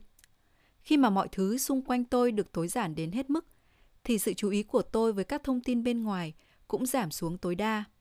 Tôi cũng không còn quan tâm đến những tin tức vô bổ, những câu chuyện tầm phào hay cả những câu chuyện cười mà tôi đã từng rất hứng thú. Tôi không tìm hiểu về những gì người khác tạo ra, những việc người khác đề xướng. Tôi bắt đầu tin vào tiếng nói bên trong con người mình hơn là những lời lẽ của người khác. Và tôi có cảm giác mình đã trở về với chính mình. Có lẽ khi để những thứ vĩ đại của người khác ra khỏi sự quan tâm của mình, tôi thấy những thứ luôn đè nặng trong tôi cũng dần mất đi. Khi quá chú ý đến cái nhìn của mọi người xung quanh, bạn sẽ cảm thấy thiếu tự tin và rất nhạy cảm với những thất bại của bản thân. Bạn cũng sẽ loại bỏ ngay những ý tưởng tuyệt vời mà mình nghĩ ra bởi lý do người nghĩ ra nó là bản thân bạn. Đã có một thời, cái tôi trong con người tôi cũng to lớn y như thân xác này vậy. Trong quá trình va chạm ngoài xã hội, cái tôi này ngày càng nhỏ đi. Và giờ đây, sau bao lần tổn thương vấp ngã, tôi lại thấy cái tôi bé nhỏ đang dần hồi sinh trở lại. Tôi nhận ra một điều quan trọng, quan trọng hơn cả việc phải tìm hiểu về những người xa lạ ngoài kia, là hãy bắt đầu mọi việc bằng chính bản thân mình, dù nó có ngớ ngẩn đến đâu đi chăng nữa. Phần 8. Tiết kiệm cũng chính là thân thiện với môi trường. Lưới an sinh xã hội do chính bản thân tạo ra. Có nhiều người theo lối sống tối giản vì tiết kiệm. Có lẽ sau này, người ta sẽ coi trọng lưới an sinh xã hội do chính mình tạo ra hơn là do một ai đó làm cho bạn. Sống tối giản cũng là một cách tiết kiệm hiệu quả. Nếu trở thành một người sống tối giản, bạn có thể tiết kiệm và tích góp cho mình được kha khá tiền. Một, Ít đồ nên không cần nhà rộng, vì thế có thể giảm bớt tiền nhà. 2. Bán những đồ đạc trong nhà đi, bạn sẽ có một khoản tiền. 3. Khi mua đồ, bạn sẽ lựa chọn thật kỹ nên sẽ không bị lãng phí. 4. Bạn thỏa mãn với đồ đạc của mình, đang có nên có thể giảm bớt những ham muốn, lòng tham của bản thân. 5. Bạn ít căng thẳng hơn nên cũng tốn ít tiền ăn uống, chi phí để giải tỏa căng thẳng. 6. Bạn không còn để ý đến cách nhìn của người khác nên những chi phí như kết hôn, sinh con, nuôi dạy con cái, ma chay chỉ cần khoản tiền tối thiểu là đủ. 7. Nếu đưa trào lưu tối giản vào công việc, bạn sẽ giải quyết được công việc hiệu quả hơn, tiền lương cũng nhiều hơn. Sau khi bỏ bớt đồ đạc, tôi cũng giảm bớt luôn diện tích ngôi nhà của mình. Từ ngôi nhà 25 mét vuông ban đầu, tôi dọn đến căn nhà 20 mét vuông. Tiền nhà cũng giảm được 20.000 yên. Nếu mỗi tháng tiết kiệm được 20.000 yên, thì tiền tiết kiệm sau này của tôi cũng tăng lên đáng kể. Lần chuyển nhà tới, tôi muốn chuyển đến ngôi nhà nhỏ hơn nữa. Tôi sẽ chỉ giữ lại những quần áo cần thiết và tất cả đều giống nhau. Về đồ đạc, nếu như chưa hỏng cũng không cần phải mua mới, làm gì cả. Tôi cũng không uống rượu chỉ để giải tỏa căng thẳng nữa. Phần sau tôi sẽ nói kỹ hơn, nhưng hiện tại tôi luôn cảm thấy thật biết ơn cuộc sống, nên dù có không có cao lương mỹ vị, nhưng tôi vẫn hài lòng với những món ăn dân dã thông thường hàng ngày. Nếu số lượng người sống tối giản tăng lên, liệu kinh tế Nhật Bản có đi xuống? Nếu lượng người không mấy hứng thú với vật chất tăng lên thì kinh tế Nhật Bản sẽ như thế nào? Có lẽ sẽ có nhiều người lo ngại về điều này. Tuy nhiên, lối sống tối giản lại không đơn giản như vậy. Trong số những người sống tối giản, có những người không hứng thú với đồ đạc và cũng có những người rất thích chúng. Ví dụ, cùng là một chiếc đĩa, có người chỉ cần mua một chiếc 100 yên ở cửa hàng Cospa là được. Nhưng cũng có những người lại muốn mua một chiếc do chính tay nghệ nhân làm ra. Có những người chỉ chú trọng chức năng của sản phẩm, nhưng cũng có những người còn muốn sản phẩm chất lượng tốt nữa. Cũng có những người sống tối giản rất thích đồ đạc. Việc có ít đồ với việc thích đồ đạc giống như hai mặt của một phiến đá. Việc có ít đồ với việc tiêu tiền cho đồ đạc cũng đối lập nhau như vậy. Tuy nhiên, người sống tối giản lại không phải chỉ là một mặt của phiến đá. Bản thân tôi cũng là người thích sắm đồ đạc. Cho đến tận bây giờ, tôi vẫn thích xem tạp chí và ngắm những món đồ mơ ước trong đấy.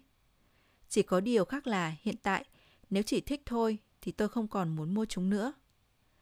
Nếu một người sống tối giản toàn diện như Stephen Jobs được sinh ra trong trào lưu sống tối giản của Nhật thì mọi chuyện sẽ thay đổi như thế nào? Liệu Nhật Bản sẽ có một tập đoàn như Apple? Bản thân tôi cho rằng mình nên tiêu tiền vào các trải nghiệm và con người hơn là vào vật chất. Tôi sẽ tiêu tiền cho những chuyến đi, cho những cơ hội để trải nghiệm cuộc sống thiên nhiên, hay trả tiền đi lại để gặp những người tôi muốn gặp, hoặc có thể dành tặng tiền cho các quỹ từ thiện. Sống tối giản là một cách sống tiết kiệm, hiệu quả.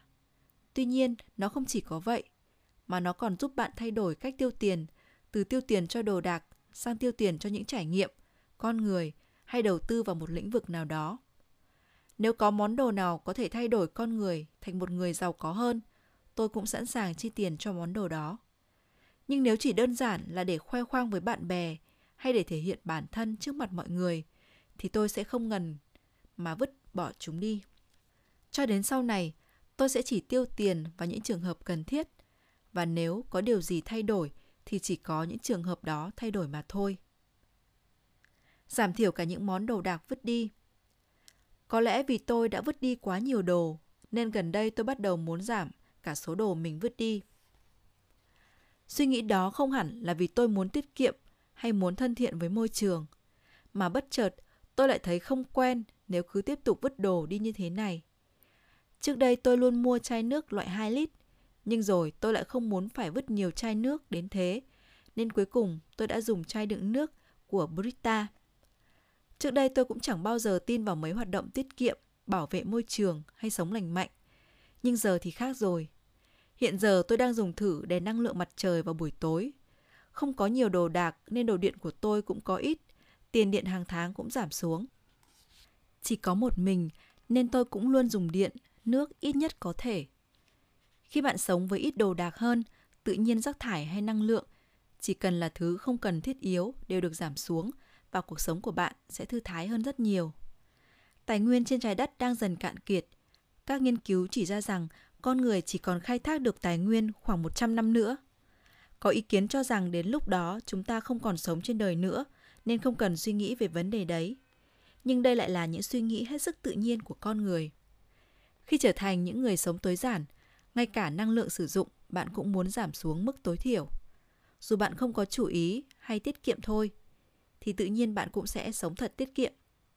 Và khi đó cuộc sống của bạn sẽ thực sự trở nên thoải mái. Phần 9. Khỏe mạnh hơn, an toàn hơn. Người sống tối giản đều là người gầy. Tôi đã gặp nhiều người sống tối giản và không có ai trong số họ là người béo cả. Tại sao vậy? Những quyển sách hướng dẫn về cách dọn dẹp nhà cửa hay cách vứt đồ cũng có đề cập đến một lợi ích của những việc này, đó là giảm cân. So với lúc trước, tôi đã giảm được 10 cân. Có người nói, khi bạn tống hết những thứ chỉ trệ ra bên ngoài, sự lưu thông không khí sẽ tốt hơn. Bạn sẽ gầy xuống. Tuy nhiên, điều tôi muốn nói ở đây không phải là sự lưu thông không khí trong cơ thể. Tôi sẽ giải thích kỹ hơn một chút. Giảm bớt đồ, bạn sẽ giảm cân. Theo tôi, nó có vài lý do sau đây. Việc tăng cân đơn giản là vì bạn ăn nhiều hơn mức cơ thể cần. Bạn ăn nhiều hơn mức cần thiết là vì bạn cần ăn để giải tỏa căng thẳng. Người ta cho rằng trong lúc ăn con người có thể quên đi căng thẳng. Việc uống rượu để bớt căng thẳng cũng tương tự như vậy. Nếu có thể tối giản được đồ đạc trong nhà, bạn sẽ ít bị làm phiền bởi chúng, tốn ít sức lực để lãng phí hơn và căng thẳng cũng sẽ giảm theo. Khi không còn so sánh bản thân với người khác, bạn sẽ không còn thấy xấu hổ về bản thân. Vì thế mà những lo lắng, căng thẳng của bạn cũng sẽ được giảm bớt. Khi căng thẳng, lo lắng của bạn được giảm xuống, bạn cũng không cần phải ăn để thỏa mãn nữa. Ý thức rõ ràng về cảm giác thèm ăn của bản thân. Theo tôi, kết quả của việc đặt câu hỏi nhiều lần về chính món đồ của bạn sẽ giúp bạn ý thức rõ ràng hơn về ước muốn của bản thân và điều khiển được nó. Để có thể giảm đồ tối đa, quan trọng là bạn chỉ được giữ lại những thứ thực sự cần thiết cho bản thân. Tức là bạn không được có những thứ mà bạn ao ước muốn có. Khi giảm đồ đạc xuống mức tối thiểu, khả năng nhận biết về ước muốn của bạn cũng được nâng cao. Bạn có thể phân biệt được đâu là đồ cần thiết, đâu là đồ mà mình ước muốn. Không chỉ có đồ vật mà vấn đề thèm ăn cũng giống như vậy. Vì bạn có thể ý thức rõ ràng lượng thức ăn cần thiết cho mình nên bạn sẽ không ăn quá nhiều. Chỉ giữ những món đồ cần thiết khiến bạn lúc nào cũng cảm thấy thỏa mãn. Với mình thế này là đủ rồi. Vì vậy, dù bạn không ăn nhiều nhưng bạn vẫn thấy rất hài lòng. Trong ăn kiêng có một phương pháp là hoạt động liên tục nhằm tiêu bớt lượng calo trong cơ thể. Có lẽ làm phòng rộng hơn một chút, làm việc nhà, tích góp từng việc nhỏ đấy cũng có thể giúp bạn giảm được cân. Căn phòng của tôi hiện giờ không có gì cả nên khá rất là rộng và tôi hay tập vài động tác của một cầu thủ ném bóng chày. Hơn nữa, tư trang của tôi bây giờ cũng nhẹ hơn trước rất là nhiều. Tôi cũng thích hoạt động hơn nên hay ra ngoài đi bộ. Sau khi sống theo lối sống tối giản, tôi đã bắt đầu gầy đi. Nghe có vẻ khó tin, nhưng thực sự là tôi đã gầy đi rồi. Trước đây đúng là tôi rất béo, nhưng tôi sẽ không quay lại là một cậu béo metabo nữa đâu. Những người chỉ bị va chạm nhẹ trong động đất. Nghe nói trong số những người vô gia cư, có nhiều người lo lắng cho chúng ta. Với chúng tôi, dù động đất có xảy ra thì cùng lắm chỉ bị sưng một cục là hết.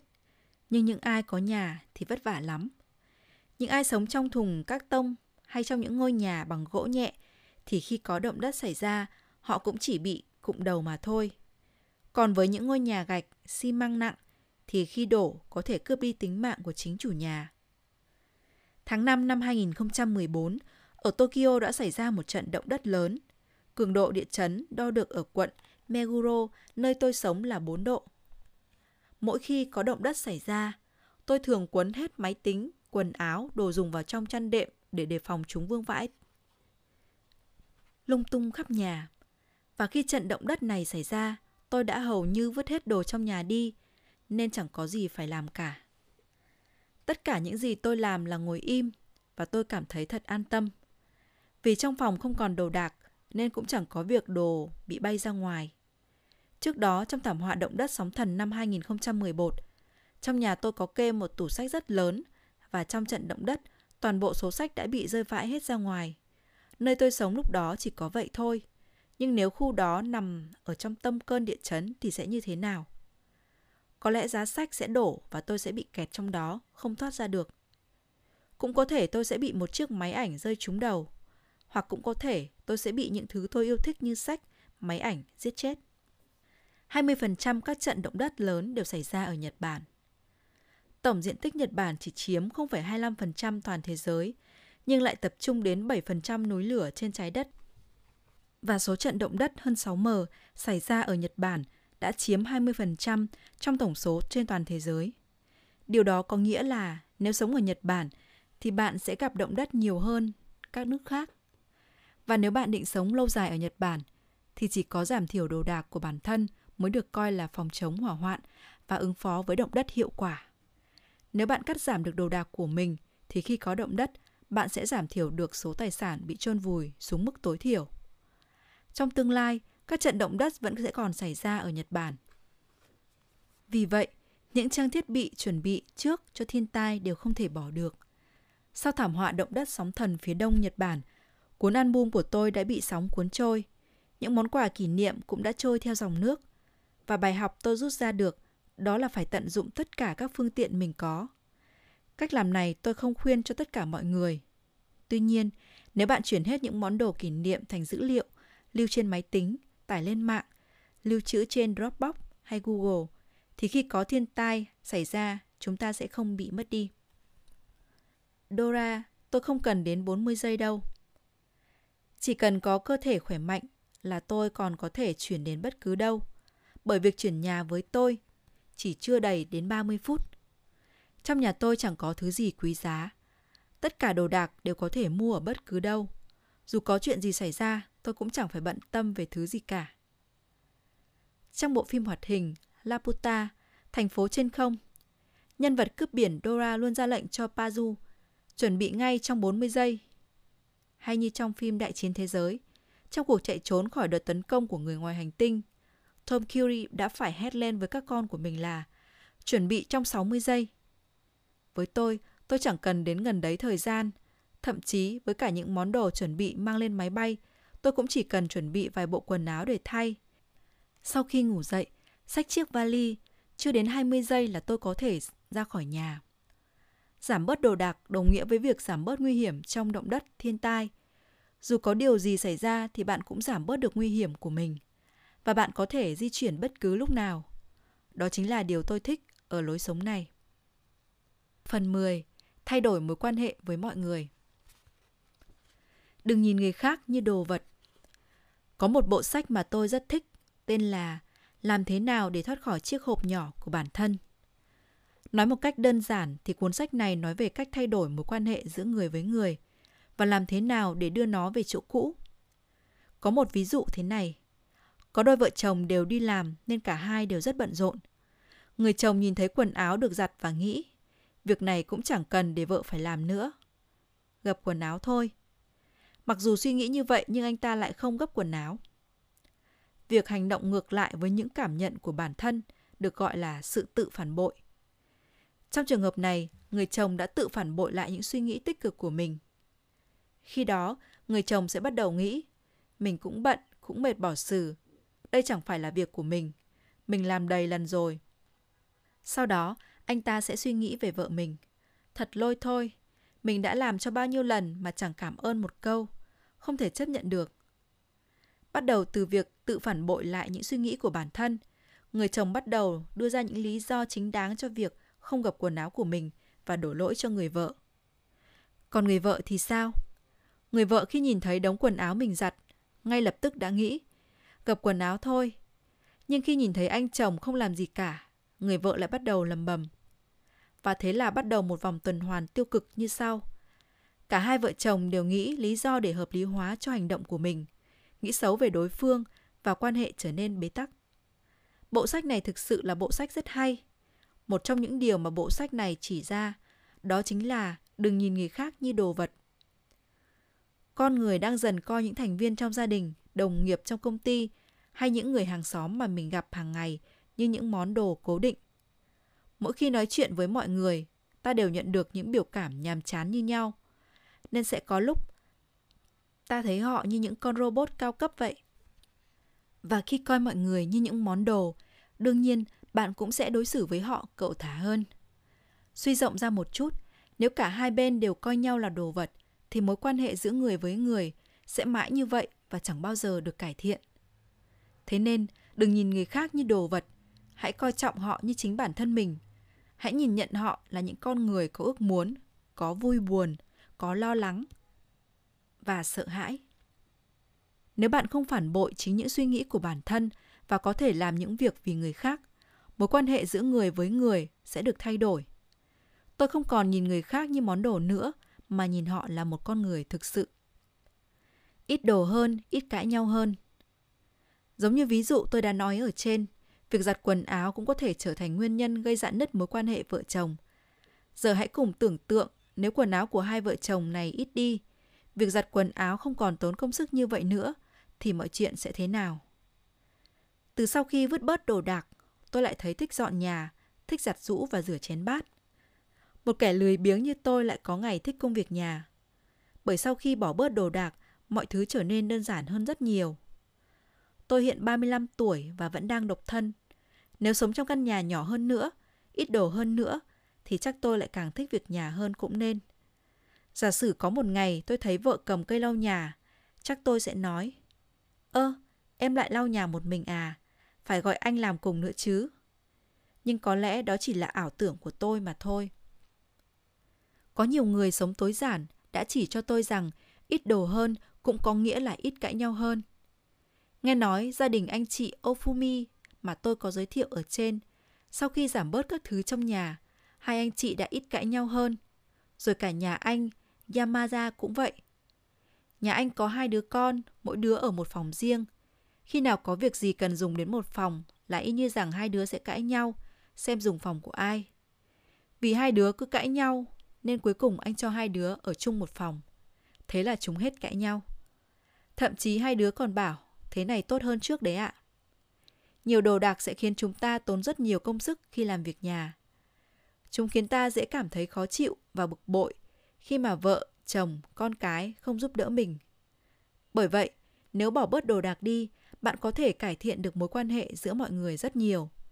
Mà khi đó, dù có cãi nhau thì bạn cũng chẳng có đồ gì để đập. Hay dù có lật tung cái bàn lên cũng không sợ vỡ đèn. Bởi căn bản trong nhà bạn đã không có đèn rồi. Nhà nhỏ chống trộm Tôi nghe nói nhà nhỏ hơn có thể chống trộm tốt hơn.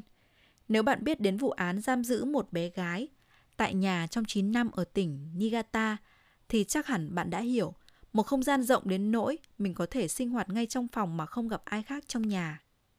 Hay nhà rộng đến độ bạn không thể biết hàng xóm của mình thế nào cũng là một nơi khá nguy hiểm. Ở Nhật, mọi người thường cho rằng thật ấu trĩ khi làm phòng cho trẻ con. Tuy nhiên, cũng có nhiều người lại cảm thấy phiền phức khi để con học ở phòng khách. Anh Numahata, người cùng điều hành trang web với tôi nói rằng anh rất hay cãi nhau với vợ. Tuy nhiên, cả hai người đều thống nhất một điểm là khi cãi nhau không bỏ về phòng mình. Nhà nhỏ nên hai người cũng chẳng thể trốn mãi trong phòng mỗi khi cãi nhau được. Mà ngược lại, đó còn là động lực để hai người cùng đối mặt với các vấn đề trong cuộc sống. Sống cùng nhau trong một ngôi nhà nhỏ nên ai cũng muốn được trải qua những ngày thoải mái nhất. Vì thế cả hai anh chị cùng nhau tìm ra tiếng nói chung giữa hai người. Một ngôi nhà nhỏ nhìn qua có vẻ bất tiện, nhưng lại rất có ích trong việc gắn kết các thành viên trong nhà. Nếu bạn vứt bớt đồ đạc đi, bạn có thể sống thoải mái trong ngôi nhà tiện ích đó. Và một điều cũng khá tuyệt, đó là nhà nhỏ hơn, giá cũng rẻ hơn. Với người độc thân như tôi thì đó là điều tuyệt vời nhất rồi. TV người thân Nếu không gặp bà con họ hàng nào đó của mình trong thời gian dài, bạn và họ sẽ không có đề tài chung để nói chuyện. Vì thế mọi người hay nhờ đến các chương trình TV. Bật chương trình được yêu thích nhất và nội dung chương trình sẽ là chủ đề của câu chuyện. Tôi gọi đây là TV người thân. Trong nhà tôi không có chỗ cho lý thuyết này. Nếu nói về chức năng của nó thì chỉ là phòng ngủ và phòng trà mà thôi. Trong căn nhà này mọi thứ đều rất bình thường, thậm chí còn không có đồ dùng. Nên mỗi khi khách đến chơi đều rất ngạc nhiên, bởi họ không thể bắt đầu câu chuyện theo những cách thông thường, như ôi căn phòng này đẹp thế, anh mua chiếc sofa này ở đâu thế? Hay tôi cũng không thể bật tivi lên và tìm chủ đề để nói chuyện, hoặc cùng chơi trò chơi với khách được. Điều duy nhất tôi có thể làm là mời trà và chỉ nói chuyện thôi. Lúc uống trà, suy nghĩ chung của cả người uống và người pha có lẽ là phẩm trà. Phòng ở của tôi cũng chính là một phòng trà, không trang trí, không bày biện. Thế nên khi vào đây, mọi người chỉ đơn giản là đối diện với nhau. Chắc cũng không có ai bực mình khi trong phòng trà không có tivi hay đài đâu nhỉ. Và cũng chính nhờ vậy, chúng ta có thể tập trung hoàn toàn vào câu chuyện của nhau. Bí quyết cho cuộc sống hôn nhân ngọt ngào. Mỗi khi đến thăm nhà của một người sống tối giản, nói chuyện với họ trong căn phòng trống là tôi có thể nói chuyện quên cả thời gian. Đó là vì chúng tôi đều tập trung nói chuyện. Trong cuộc sống hiện đại ngày nay, ta thường bắt gặp cảnh hai người ngồi hai bên bàn. Mỗi người đều dùng điện thoại của mình. Có thể là chơi trò chơi hay xem mạng xã hội của bạn bè. Nhưng cuộc nói chuyện của người sống tối giản lại hoàn toàn ngược lại. Nếu bạn hoàn toàn tập trung vào đối phương trong lúc nói chuyện, thì mối quan hệ của hai người sẽ thay đổi rất nhiều. Bí quyết cho cuộc sống hôn nhân chính là hai vợ chồng chia sẻ với nhau thật nhiều. Theo một điều tra cho thấy, so với các cặp vợ chồng không hay nói chuyện với nhau, các cặp đôi hay nói chuyện với nhau sẽ nói nhiều hơn 5 tiếng một tuần. Nếu hai vợ chồng quá bận rộn với công việc hay cãi nhau về tài sản, tự ra mình trong phòng thì thời gian nói chuyện sẽ rút ngắn đi rất nhiều. Bất cứ ai cũng chỉ đơn thuần là con người thôi. Có lẽ sau khi bắt đầu cuộc sống với ít đồ đạc, tôi đã thay đổi nhận thức về con người. Tôi chỉ đơn thuần là một con người, không mang theo đồ đạc gì cả, mặc quần áo bình thường và đi lanh quanh đây đó. Hình ảnh con người này cũng không khác gì với con vịt, con rùa bơi trong ao, trong hồ kia vậy. Từ việc coi bản thân chỉ đơn thuần là con người, cách nhìn nhận về người khác trong tôi cũng thay đổi. Tôi không còn thấy ghen tị với tiền bạc, vật chất, tài năng của người khác và cũng không còn coi thường những người không có những thứ đấy. Bây giờ, dù có gặp một người giàu, tài năng, sáng chói đi nữa, thì tôi cũng không còn thấy tự ti về bản thân. Hoặc khi gặp một người không có gì cả, tôi cũng sẽ không chỉ trích họ, không biết cố gắng như trước kia nữa. Người có nhiều thứ không có nghĩa là người vĩ đại. Người không có gì cả không có nghĩa là kẻ tầm thường. Tôi chỉ thấy đơn giản họ là con người mà thôi. Chính vì nghĩ như vậy nên quan hệ của tôi với mọi người dường như cũng có sự thay đổi. Tôi đã xóa bỏ những suy nghĩ về việc phân biệt người giàu hay người nghèo. Tôi coi mọi người như nhau và tôi cũng chẳng có gì phải xấu hổ về bản thân mình cả. Nếu có 100 người bạn, bạn sẽ thế nào? Tôi đã nghe câu chuyện này từ một đồng nghiệp trong công ty. Có một anh chàng rất thân thiện, nhiệt tình, vui tính, hấp dẫn với chị em. Khi anh ta tổ chức tiệc sinh nhật thì có 100 người đến chúc mừng. Vì anh này thích uống rượu nên nghe nói mỗi người đều mang theo một chiếc rượu vang đến chúc mừng. Lúc mới nghe câu chuyện này, tôi, một kẻ chẳng có mấy bạn bè, đã rất ghen tị với anh ta. Thường thì khi tổ chức tiệc sinh nhật, những ai quý mến mình sẽ đến chúc mừng mình. Nếu có ngần đấy bạn, như anh ta, có lẽ tôi sẽ không cảm thấy cô đơn. Những lúc khó khăn vất vả cũng sẽ có nhiều người giúp đỡ. Tuy nhiên, có lẽ anh chàng đó cứ ba ngày sẽ phải đi dự tiệc sinh nhật một lần – nếu bạn có 100 người bạn, mỗi người đều tổ chức sinh nhật và bạn lại yêu quý tất cả mọi người, vậy thì trung bình cứ 3 ngày bạn sẽ phải đi một bữa tiệc sinh nhật. Quan hệ bạn bè tối giản cũng thật tuyệt. Có một câu nói như sau về bạn bè. Con số kỳ diệu cho bạn bè hay đồng nghiệp là ba người. Nếu bạn có ba người bạn thân thiết, hiểu rõ về nhau, thì dù mỗi cuối tuần bạn chỉ gặp một người, bạn cũng có một tháng vui vẻ rồi giữ các mối quan hệ bạn bè thân thiết ở mức tối giản như vậy cũng là một điều thật tuyệt. Ngược lại, nếu bạn có nhiều bạn bè cũng có nghĩa là bạn có nhiều mối quan hệ. Nhưng bạn sẽ chẳng thể hết mình với tất cả những người đó được. Và cái cuối cùng bạn nhận được cũng chỉ hời hợt như cái bạn đã cho đi mà thôi. Mỗi người sống tối giản đều có ít đồ đạc, nhưng họ luôn trân trọng từng thứ một. Chính vì vậy, họ luôn cảm thấy hạnh phúc, mỹ mãn với những gì mình đang có. Ít đồ không có nghĩa là ít mãn nguyện. Như tôi đã nói ở trên, có nhiều bạn sẽ làm bạn thấy hãnh diện, nhưng bạn sẽ không thể hết lòng với tất cả mọi người. Nếu bạn có những người bạn mà không thể chia sẻ những suy nghĩ của mình, hãy dừng mối quan hệ đó lại. Cũng giống như việc vứt thử đồ đạc đi vậy. Nếu món đồ đó thực sự quan trọng, bạn sẽ lại cần nó và lại có nó. Tương tự như vậy, nếu người đó thực sự quan trọng, bạn chắc chắn sẽ có cách nối lại quan hệ với họ. Những điều mà bộ phim Into the Wild đã dạy tôi. Có một bộ phim tên là Into the Wild. Bộ phim dựa trên một câu chuyện có thật về một chàng trai tên là Chris McCandless, được sinh ra trong một gia đình giàu có, tốt nghiệp đại học với thành tích xuất sắc. Tuy nhiên anh ta đã từ bỏ mọi thứ, cắt đứt tất cả các mối quan hệ và một mình sống giữa thiên nhiên ở Alaska. Kết thúc phim chính là cái chết bi thảm của nhân vật chính và thông điệp cuối cùng của bộ phim để lại là hạnh phúc chỉ có thực khi được chia sẻ. Và điều mà Chris McCandless đã thay tôi đó là dù bạn có thể bỏ lại đằng sau tiền bạc, vật chất thì bạn cũng không thể sống một mình được. Bí quyết của ngôi làng thọ nhất thế giới Chris McCandless đã từng chỉ ra rằng điều quan trọng để cảm nhận được hạnh phúc chính là có những mối quan hệ để bạn có chia sẻ hạnh phúc. Và người càng hạnh phúc sẽ càng sống lâu. Nhà tâm lý học Ed Diener đã rút ra kết luận từ các nghiên cứu của mình. Những người cảm thấy thực sự hạnh phúc có thể sống lâu hơn 9,4 năm. Ở Italia, một hòn đảo xinh đẹp tên là Sardinia. Tại đây, cứ 4.000 người lại có một người trên trăm tuổi. Tỷ lệ này lại gấp 2,5 lần tỷ lệ trung bình toàn thế giới. Tại hòn đảo này có một ngôi làng được kỷ lục Guinness xác nhận có 9 người anh em thọ nhất thế giới đang sống cùng một trong một ngôi làng. Tại ngôi làng này, mọi người hầu hết đều là họ hàng với nhau, biết nhau và sống một cuộc sống yên bình. Anh chị em, họ hàng thân thích sống gần nhau, hỗ trợ nhau và cho cả mọi người trong làng. Cuộc sống tràn ngập tình thương ấy đã góp phần kéo dài tuổi thọ của con người nơi đây. Tại Okinawa, ngôi làng nổi tiếng vì tuổi thọ cao của Nhật Bản cũng vậy. Tất cả những người bạn gặp đều có thể là anh em của nhau. Người lớn tuổi thì trông những đứa trẻ hàng xóm. Con người sống trong những mối quan hệ phong phú và cuộc sống tràn ngập yêu thương. Con người càng hạnh phúc lại càng sống lâu. Khi điều tra về những người sống lâu, kết quả cho thấy tất cả họ đều có những mối quan hệ rất tốt đẹp. Tất nhiên là không phải đến mức 100 người như tôi đã đề cập ở trên.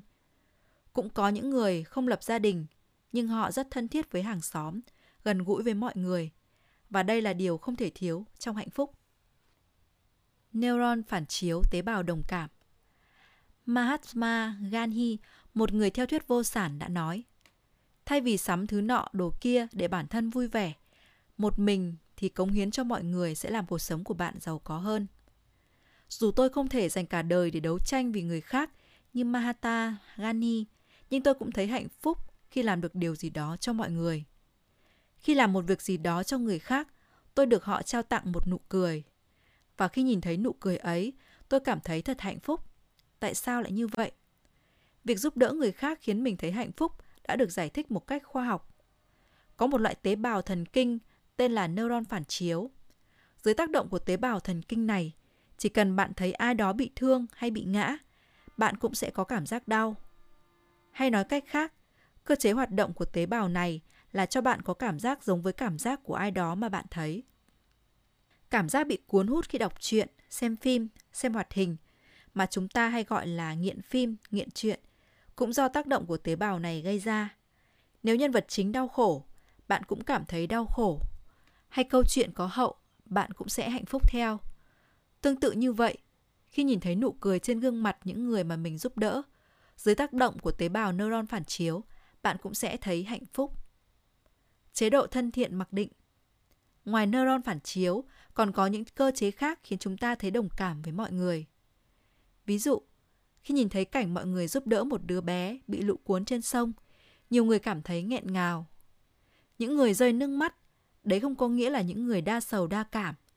Khi nhìn thấy cảnh cứu hộ trên sông, trong não bạn sẽ sản sinh ra endorphin. Endorphin là một chất dẫn truyền thần kinh trong não, có tác dụng cả tạo cảm xúc tích cực, cải thiện tâm trạng. Chỉ cần nhìn thấy hành động giúp đỡ người khác, dưới tác động của chất này, bạn sẽ cảm thấy hạnh phúc. Tất nhiên, không chỉ có nhìn, mà khi bạn trực tiếp giúp đỡ người khác cũng vậy.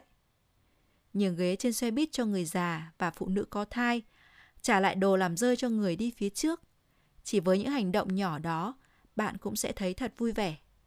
Chắc hẳn ai cũng hiểu được cảm giác này. Nguyên nhân là khi đó, các chất endorphin tạo cảm giác hạnh phúc được sản sinh. Nói tóm lại, trong mỗi con người đã có cài đặt sẵn một chế độ tạo cảm giác hạnh phúc khi giúp đỡ hay đồng cảm với người khác. Con người là loài động vật, biết tổ chức xã hội. Bởi vậy, con người được hình thành phản xạ cảm thấy hạnh phúc khi làm gì đó cho mọi người. Nếu nói như vậy thì việc phân biệt giữa người tốt và kẻ đạo đức giả dường như không còn ý nghĩa gì nữa. Bởi khi bạn làm việc gì đó, cho ai đó, tự chung lại cũng vì chính bạn. Mà cho dù bạn có vì chính bạn thì thực tế vẫn là bạn làm gì đó cho mọi người. Bởi vậy, thật khó để có thể phân biệt được chúng. Nếu bạn có ít đồ đạc thì ngay cả mối quan hệ với mọi người cũng sẽ thay đổi. Nhưng dù bạn có ít đồ hơn thì cơ chế hạnh phúc vẫn nguyên như vậy. Phần 11. Tận hưởng hiện tại. Tương lai là thứ không thể nghĩ đến. Tôi đã vứt rất nhiều đồ đạc của mình, kể cả những món đồ mà một lúc nào đó tôi sẽ dùng đến. Và một điều kỳ lạ đã xảy ra, đó là tôi không nghĩ ngợi gì về những việc trong tương lai của mình nữa. Giống như cánh cửa mang tên tương lai đã hạ xuống vậy. Dù tôi có muốn nghĩ đến nó thế nào đi nữa, tôi cũng không thế nào nghĩ ra gì được cả. Tại sao lại như vậy? Tôi chỉ vứt bớt đồ đi thôi mà. Tình trạng này trái ngược hoàn toàn với tôi trước đây. Lúc trước, tôi thường lo lắng cho tương lai của mình. Tôi chọn công việc trong nhà xuất bản, một ngành công nghiệp già cỗi. Dù là một biên tập viên, nhưng hầu như tôi cũng chẳng làm được gì mấy. Phạm vi công việc của tôi rất bó hẹp và chỉ cần một chút biến động thôi là tôi có thể bị đuổi việc bất cứ lúc nào. Mà năm nay tôi cũng 35 tuổi rồi, chuyển việc lúc này thì cũng hơi khó. Không vợ con, không bạn bè thân thiết. Có lẽ chờ đợi tôi chỉ có cái chết trong cô độc mà thôi. Tôi đã từng có những suy nghĩ như vậy về tương lai mờ mịt của mình. Đừng rửa những chiếc đĩa chưa bị bẩn. Trong cuốn Quảng gánh lo đi và vui sống của Dale Carnegie, tôi tâm đắc nhất vất câu nói Đừng rửa những chiếc đĩa chưa bị bẩn. Số bát đĩa phải rửa trong hôm nay chỉ là số bát đĩa trong một ngày. Nhưng nếu nghĩ đến cả số bát đĩa của ngày mai, ngày kia hay trong một năm liền thì bất cứ ai cũng cảm thấy lo lắng khi phải làm công việc này. Thậm chí đến phần bát đĩa trong ngày cũng không thể làm hết được. Tương tự như vậy, chuyện thất nghiệp trong tương lai, kết hôn, sinh con, bệnh tật, già yếu và cái chết, đó chính là những chiếc đĩa bẩn của tương lai. Sau khi bắt đầu cuộc sống tối giản, tôi đã học được bài học lớn. Đó là với những món đồ mà một lúc nào đó mới cần đến, thì đến lúc đấy chúng ta mới nên mua nó về. Còn hiện tại, bạn cứ tạm vứt nó đi cũng được. Trong tương lai, tôi có thể tất nghiệp, cũng có thể tôi sẽ chết trong cô quạnh. Nhưng tôi đã nhận ra rằng, đến khi nào thất nghiệp hoặc đến khi cuối đời, tôi mới nên lo lắng như vậy. Einstein đã nói, tại sao bạn lại gánh hết trách nhiệm lên người mình? Đến lúc cần thiết, tự khắc sẽ có người đứng ra đảm nhận. Như vậy chẳng phải tốt hơn sao? Bạn chỉ nên lo lắng vào những lúc cần thiết thôi. Gợi ý chỉ dành cho ngay lúc này. Mỗi lần vứt đồ, tôi lại tự hỏi, đi hỏi lại bản thân là nó có cần thiết ngay lúc này không nhỉ? Cứ lặp lại như vậy, tôi cũng không còn để ý đến thời điểm, một lúc nào đó nữa. Và có thể nhận ra những gợi ý chỉ dành cho hiện tại. Khi cánh cửa mang tên tương lai được hạ xuống, dù bạn có nghĩ đến nó cũng chẳng nghĩ được gì. Mỗi ngày, tôi chỉ sửa vần chén bát trong ngày mà thôi. Cũng như tôi chỉ làm phần việc hiện tại của bản thân. Và khi không còn suy nghĩ đến những điều chưa xảy ra, tôi thấy cuộc sống vui vẻ hơn hẳn. Trên hết là tôi có thể tập trung cho chính hiện tại. Những món đồ đã từng là minh chứng cho bản thân. Tương tự như vậy, tôi cũng không còn giữ những món đồ mà tôi đã từng cần đến. Chỉ cân nhắc đến thời điểm hiện tại nên những thứ quan trọng trong quá khứ hay những món đồ mà trước đây tôi luôn muốn có được, tôi đều không giữ một thứ nào cả. Thậm chí cả những món đồ đã từng mang dấu ấn riêng của tôi cũng bị bỏ đi. Tôi đơn thuần chỉ là một con người không mang một thứ gì cả. Tôi cũng không mang món đồ gì gọi là chứng minh cho giá trị con người của tôi cả. Tôi đã từng là một người sống khép kín và u tối, vứt hết những món đồ trong quá khứ đi. Cũng đồng nghĩa với việc tôi có thể tạm biệt được quá khứ ảm đạm đó của mình. Và như vậy, tôi có thể tập trung được cho tôi của hiện tại. Trải nghiệm chính là ở hiện tại. Trong số các loài động vật, chỉ có con người mới có thể dự đoán được phần nào của tương lai. Và như chương 2 tôi đã giải thích, khả năng này chỉ đúng với khoảng thời gian rất ngắn mà thôi. Ví dụ nó chỉ giúp ích cho bạn trong mấy giây để chạy trốn khỏi kẻ thù, hay cho bạn biết nên di chuyển theo hướng nào để bắt được con mồi. Ngay từ thời nguyên thủy, khả năng dự đoán này chỉ có hiệu lực trong một thời gian rất ngắn.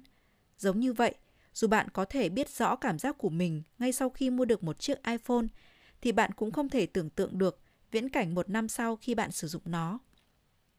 Người ta cho rằng có thể dự đoán được tương lai và để làm được điều đó, người ta đã lên rất nhiều kế hoạch tỉ mỉ. Khi thực hiện những kế hoạch đó, họ thường có cảm giác như ở tương lai, nhưng hãy nhớ rằng trên thế giới này không có ai có thể trải nghiệm được tương lai cả. Nếu bạn nói bạn có thể trải nghiệm được tương lai ngắn, khoảng 5 giây sau. Được rồi, vậy hãy nhắm mắt lại và đếm. Hết giờ, và điều mà bạn cảm nhận được chính là hiện tại. Trải nghiệm tương lai là điều không thể. Thậm chí, cũng chẳng có ai có thể cảm nhận lại những trải nghiệm trong quá khứ y hệt như lúc nó xảy ra được. Những gì chúng ta nhớ lại chỉ là tập hợp những điểm sáng trong trí nhớ mà thôi. Thực tế không tồn tại tương lai hay quá khứ, tất cả chỉ là các chuỗi thời điểm hiện tại kéo dài mãi mãi. Và những gì bạn trải nghiệm được cũng chỉ có thể ở hiện tại. Einstein đã từng nói rằng bạn không thể phân biệt được quá khứ, tương lai và hiện tại. Người luôn thở dài. Những người cho rằng có thể trải nghiệm được tương lai sẽ coi như không có thời điểm hiện tại. Để có một tương lai tươi sáng, họ sẽ luôn chăn trở xem bản thân có thể tự hào vì điều gì. Tuy nhiên, như tôi đã nói ở trên, chúng ta chỉ có thể trải nghiệm trong hiện tại mà thôi. Thế nên, những người hiện tại luôn chăn trở suy nghĩ thì sau này họ cũng luôn phải chăn trở suy nghĩ như vậy. Nếu bạn muốn thay đổi điều gì đó, chỉ có cách là thay đổi ngay tại thời điểm hiện tại. Trên đời này không tồn tại thời điểm gọi là ngày mai hay tuần sau. Và cho dù bạn có thể chờ đến một năm sau, thì thời điểm đó cũng chỉ là thời điểm hiện tại. Tất cả đều là thời điểm hiện tại. Sau khi vứt hết những món đồ để dành cho tương lai và những món thứ đã từng dùng trong quá khứ, tôi hiện giờ chỉ có thể tập trung tuyệt đối vào hiện tại của chính mình. Và có lẽ tôi không còn điều gì đáng sợ trong tương lai phía trước nữa. Không còn đồ đạc, làm vướng bận, cuộc sống của tôi thật nhẹ nhàng. Sau này, dù có chuyện gì xảy ra, dù cuộc sống có thay đổi thế nào, tôi cũng không còn so sánh bản thân với người khác. Có thể tôi sẽ sống cuộc sống nghèo khó, có thể tôi sẽ chìm trong đau khổ, nhưng tôi sẽ tận hưởng nó. Và dù có chuyện gì xảy ra đi chăng nữa, tôi cũng chỉ tận hưởng quãng thời gian hiện tại của mình mà thôi. Phần 12. Biết trân trọng Ít đồ đạc dạy tôi biết trân trọng. Đây là một câu chuyện cũ của tôi. Khi tôi lại bỏ đồ, căn phòng của tôi trở nên trống trải. Và lúc nằm ngủ trên giường như mọi khi, tôi cảm thấy thật kỳ lạ. Không hiểu sao, tôi lại cảm thấy biết ơn và trân trọng đồ đạc trong nhà. Đó là cảm giác mà trước đây tôi chưa bao giờ có được. Quãng thời gian mà tôi chỉ chăm chăm vào những thứ bản thân còn thiếu, tôi chưa bao giờ biết đến hai từ cảm ơn với những đồ đạc của mình. Thay vào đó, tôi chỉ mải miết theo những thứ không thuộc về mình. Tôi luôn cảm thấy mình chưa có cái này, chưa đủ cái kia, nhưng lúc đó, trong phòng tôi lại có giường, có bàn ghế, có cả điều hòa nữa. Giờ ngẫm nghĩ lại mới thấy lúc đó, tôi có đủ mọi tiện nghi để ngủ thoải mái, tắm rửa nấu nướng, vui chơi thỏa thích trong nhà. Cuối cùng thì tôi đã bắt đầu biết cảm ơn vì mình đã có mái nhà để che mưa, chắn gió. Có lẽ nếu cứ tiếp tục ôm theo những món đồ ấy thì chẳng bao giờ tôi biết trân trọng đồ vật là gì. Trân trọng chiếc TV, bộ trò chơi điện tử, băng đài, thiết bị chiếu phim, các loại điều khiển. Ít đồ vật hơn, tôi có thể trân trọng tất cả những món đồ mình có. Biết trân trọng, giải pháp khắc phục sự nhàm chán. Như ở chương 2 tôi có giải thích với bạn, con người luôn lặp lại một quy trình từ quen thuộc đến nhàm chán. Giải pháp duy nhất cho vấn đề này chính là biết cảm ơn và trân trọng đồ vật. Biết cảm ơn, biết trân trọng, bạn sẽ không còn thấy nhàm chán vì luôn thấy, luôn dùng một món đồ trong thời gian dài. Thậm chí, bạn còn cảm thấy thật may mắn khi có những món đồ mà vốn bạn đang cảm thấy rất nhàm chán. Từ đó, bạn có thể tìm thấy sự tươi mới trong cuộc sống hàng ngày của mình. Nhờ có sự trân trọng, bạn không còn coi những món đồ bạn đang có là những thứ hiển nhiên nữa. Đó là vì sự trân trọng đã tạo ra được sự kích thích khác biệt với bạn.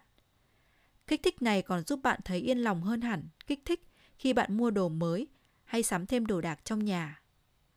Dù bạn có nhiều đồ đến đâu, nhưng nếu không biết trân trọng chúng, bạn sẽ nhanh chóng chán những món đồ ấy. Ngược lại, dù bạn có ít đồ nhưng biết trân trọng tất cả các món đồ ấy, bạn sẽ thấy cuộc sống thật mỹ mãn. Kệ ngũ quán, thói quen biết cảm ơn. Trong thiền đạo, trước khi ăn người ta phải cầu nguyện và niệm một bài kệ ngũ quán. Nói đơn giản theo ngôn ngữ hiện tại thì bài kệ này như sau. 1. Suy ngẫm về nguồn gốc của món ăn. Món ăn này được làm ra như thế nào, được ai mang đến và mang đến bằng cách nào. 2. Tự vấn bản thân xem trong ngày hôm nay mình đã tích đủ đức độ xứng đáng với bữa ăn này chưa. 3. Không ăn vội vàng, không nghĩ đến người khác, chỉ tập trung vào bữa ăn trước mắt của mình. 4. Không phải ăn theo kiểu của người sành sỏi, xem món ăn ngon hay dở, mà ăn để duy trì sinh mệnh bản thân. 5. Ăn bữa ăn này để hoàn thành mục tiêu chính theo đuổi. Bài kệ này có sức mạnh vô cùng to lớn. Thay vì đi tới cửa hàng một nghìn lần, bạn niệm bài kệ này một nghìn lần, bạn sẽ thấy cuộc sống mãn nguyện hơn rất nhiều. Tập trung vào bữa ăn giúp bạn trân trọng bữa ăn mình có. Vì biết trân trọng bữa ăn nên bạn càng tập trung vào bữa ăn. Cứ như vậy, qua mỗi bữa ăn là một lần bạn tự kiểm điểm lại bản thân mình. Mỗi sáng, Stephen Jobs thường đứng trước gương và tự hỏi, hôm nay là ngày cuối của cuộc đời mình. Liệu mình có thực sự muốn làm hết các kế hoạch trong ngày hôm nay không nhỉ? Và ông đã duy trì thói quen đó trong suốt 33 năm. Mỗi ngày đều tự nhìn nhận lại xem bản thân có mờ nhạt đi chút nào hay không. Cũng tương tự như vậy, bài kệ ngũ quán không đơn thuần chỉ là những lời bạn nên nói bên môi, mà còn là lúc bạn nhìn nhận lại từng hành động của bản thân mình. Tôi đã từng là một người rất sành ăn, tôi thích các món ăn ngon. Thế nhưng hiện tại, tôi lại không muốn tốn thời gian tìm các món ăn ngon nữa. Cho dù không còn được coi là người sành ăn, thì tôi cũng không bận tâm. Chỉ cần không quên cảm giác biết ơn với các món ăn, thì dù có là bữa ăn đạm bạc thế nào đi chăng nữa, tôi vẫn có thể tập trung vào món ăn và cảm thấy thật may mắn khi được ăn. Cảm ơn không phải là phương tiện để đạt được hạnh phúc. Đến giờ thì tôi đã hiểu được việc cảm ơn có sức mạnh lớn đến nhường nào. Hồi học tiểu học, chắc chắn tôi đã được học về sự quan trọng của cảm ơn trong giờ đạo đức, nhưng tôi đã quên hết rồi. Mấy lời cảm ơn, trân trọng sáo rỗng, nhàm chán ấy có gì mà phải coi trọng cơ chứ? Và giờ đây, sau khi đi một vòng rất lớn, dường như tôi lại hiểu ra tầm quan trọng của sự biết ơn. Chính vì vậy, từ bây giờ tôi sẽ tập thói quen biết cảm ơn. Lần này, nhất định tôi sẽ không quên.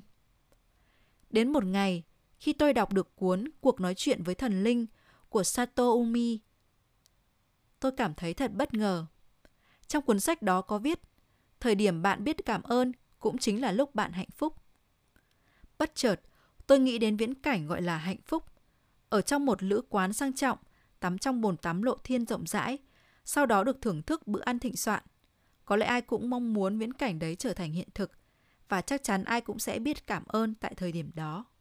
Lữ quán cao cấp, bồn tắm to đẹp, bữa ăn thịnh soạn, nếu bạn được cung cấp những điều kiện tuyệt vời, tự nhiên bạn sẽ cảm thấy thật biết ơn và bạn sẽ tự lầm nhầm rằng thật hạnh phúc. Khi bạn cảm thấy hạnh phúc, chắc chắn bạn cũng thấy thật biết ơn. Chính vì vậy, biết ơn không phải là một phương tiện để bạn được hạnh phúc, mà là một phần của hạnh phúc. Theo các kết quả nghiên cứu thực nghiệm tâm lý học cho thấy, những người hay cảm thấy biết ơn là người hạnh phúc. Và đó cũng là một điều hiển nhiên bởi bản thân biết ơn chính là hạnh phúc rồi.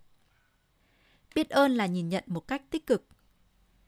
Biết cảm ơn chính là cách nhìn nhận tích cực. Khi nhìn thấy một nửa cốc nước, sẽ có người nghĩ, ôi, còn những nửa cốc thế này. Nhưng cũng có người nghĩ, còn có nửa cốc thôi à. Cách nghĩ tích cực như còn những nửa cốc nước chính là bản chất của biết ơn. đó chính là cảm giác. Còn những nửa cốc nước sao? Thật may quá. Biết ơn không phải là nhìn mọi thứ tiêu cực, thấy mọi thứ đều thiếu thốn, mà là cách nhìn tích cực với tất cả mọi vật trước mắt mình. Đó là cảm giác chỉ cần thế này thôi là đủ. Biết ơn chính là nhìn nhận một cách tích cực. Kết hợp hiện tại và biết ơn. Như ở trên tôi đã đề cập, con người chỉ có thể trải nghiệm hiện tại. Bạn không thể thông qua năm giác quan để trải nghiệm lại quá khứ một cách chân thực như ở hiện tại. Và dù bạn có cảm giác như trải nghiệm tương lai, thì khi thời điểm đó đến, tất cả đều sẽ trở thành hiện tại. Chính vì vậy, bạn chỉ có thể trải nghiệm hiện tại. Còn biết ơn lại chính là cách nhìn tích cực với mọi thứ. Nếu kết hợp hai yếu tố này lại thì sẽ thế nào nhỉ? Bạn hãy cùng thử với tôi nhé. Chỉ tốn một phút của bạn thôi. Trong một phút này, bạn phải biết ơn với hiện tại. Hay nói cách khác, bạn phải nhìn hiện tại một cách tích cực trong suốt một phút. Hiện tại tôi đang ở trong một gia đình, lúc đêm muộn, khách còn lại chỉ có mình tôi nên tôi thấy hơi buồn chán. Tuy nhiên, cửa hàng này lại mở cửa đến nửa đêm chỉ để phục vụ một mình tôi. Nhân viên trong cửa hàng trông khá lạnh lùng, nhưng lúc đưa thức ăn lên, họ lại tặng cho tôi một lời chúc ấm áp. Chúc quý khách ngon miệng. Chiếc ghế tôi ngồi rất bình thường, nhưng tôi cảm thấy vô cùng thoải mái. Thật tuyệt vời làm sao. Thực đơn ở quầy ba chẳng bao giờ thay đổi, nhưng cốc nước của bạn lúc nào cũng được rót đầy.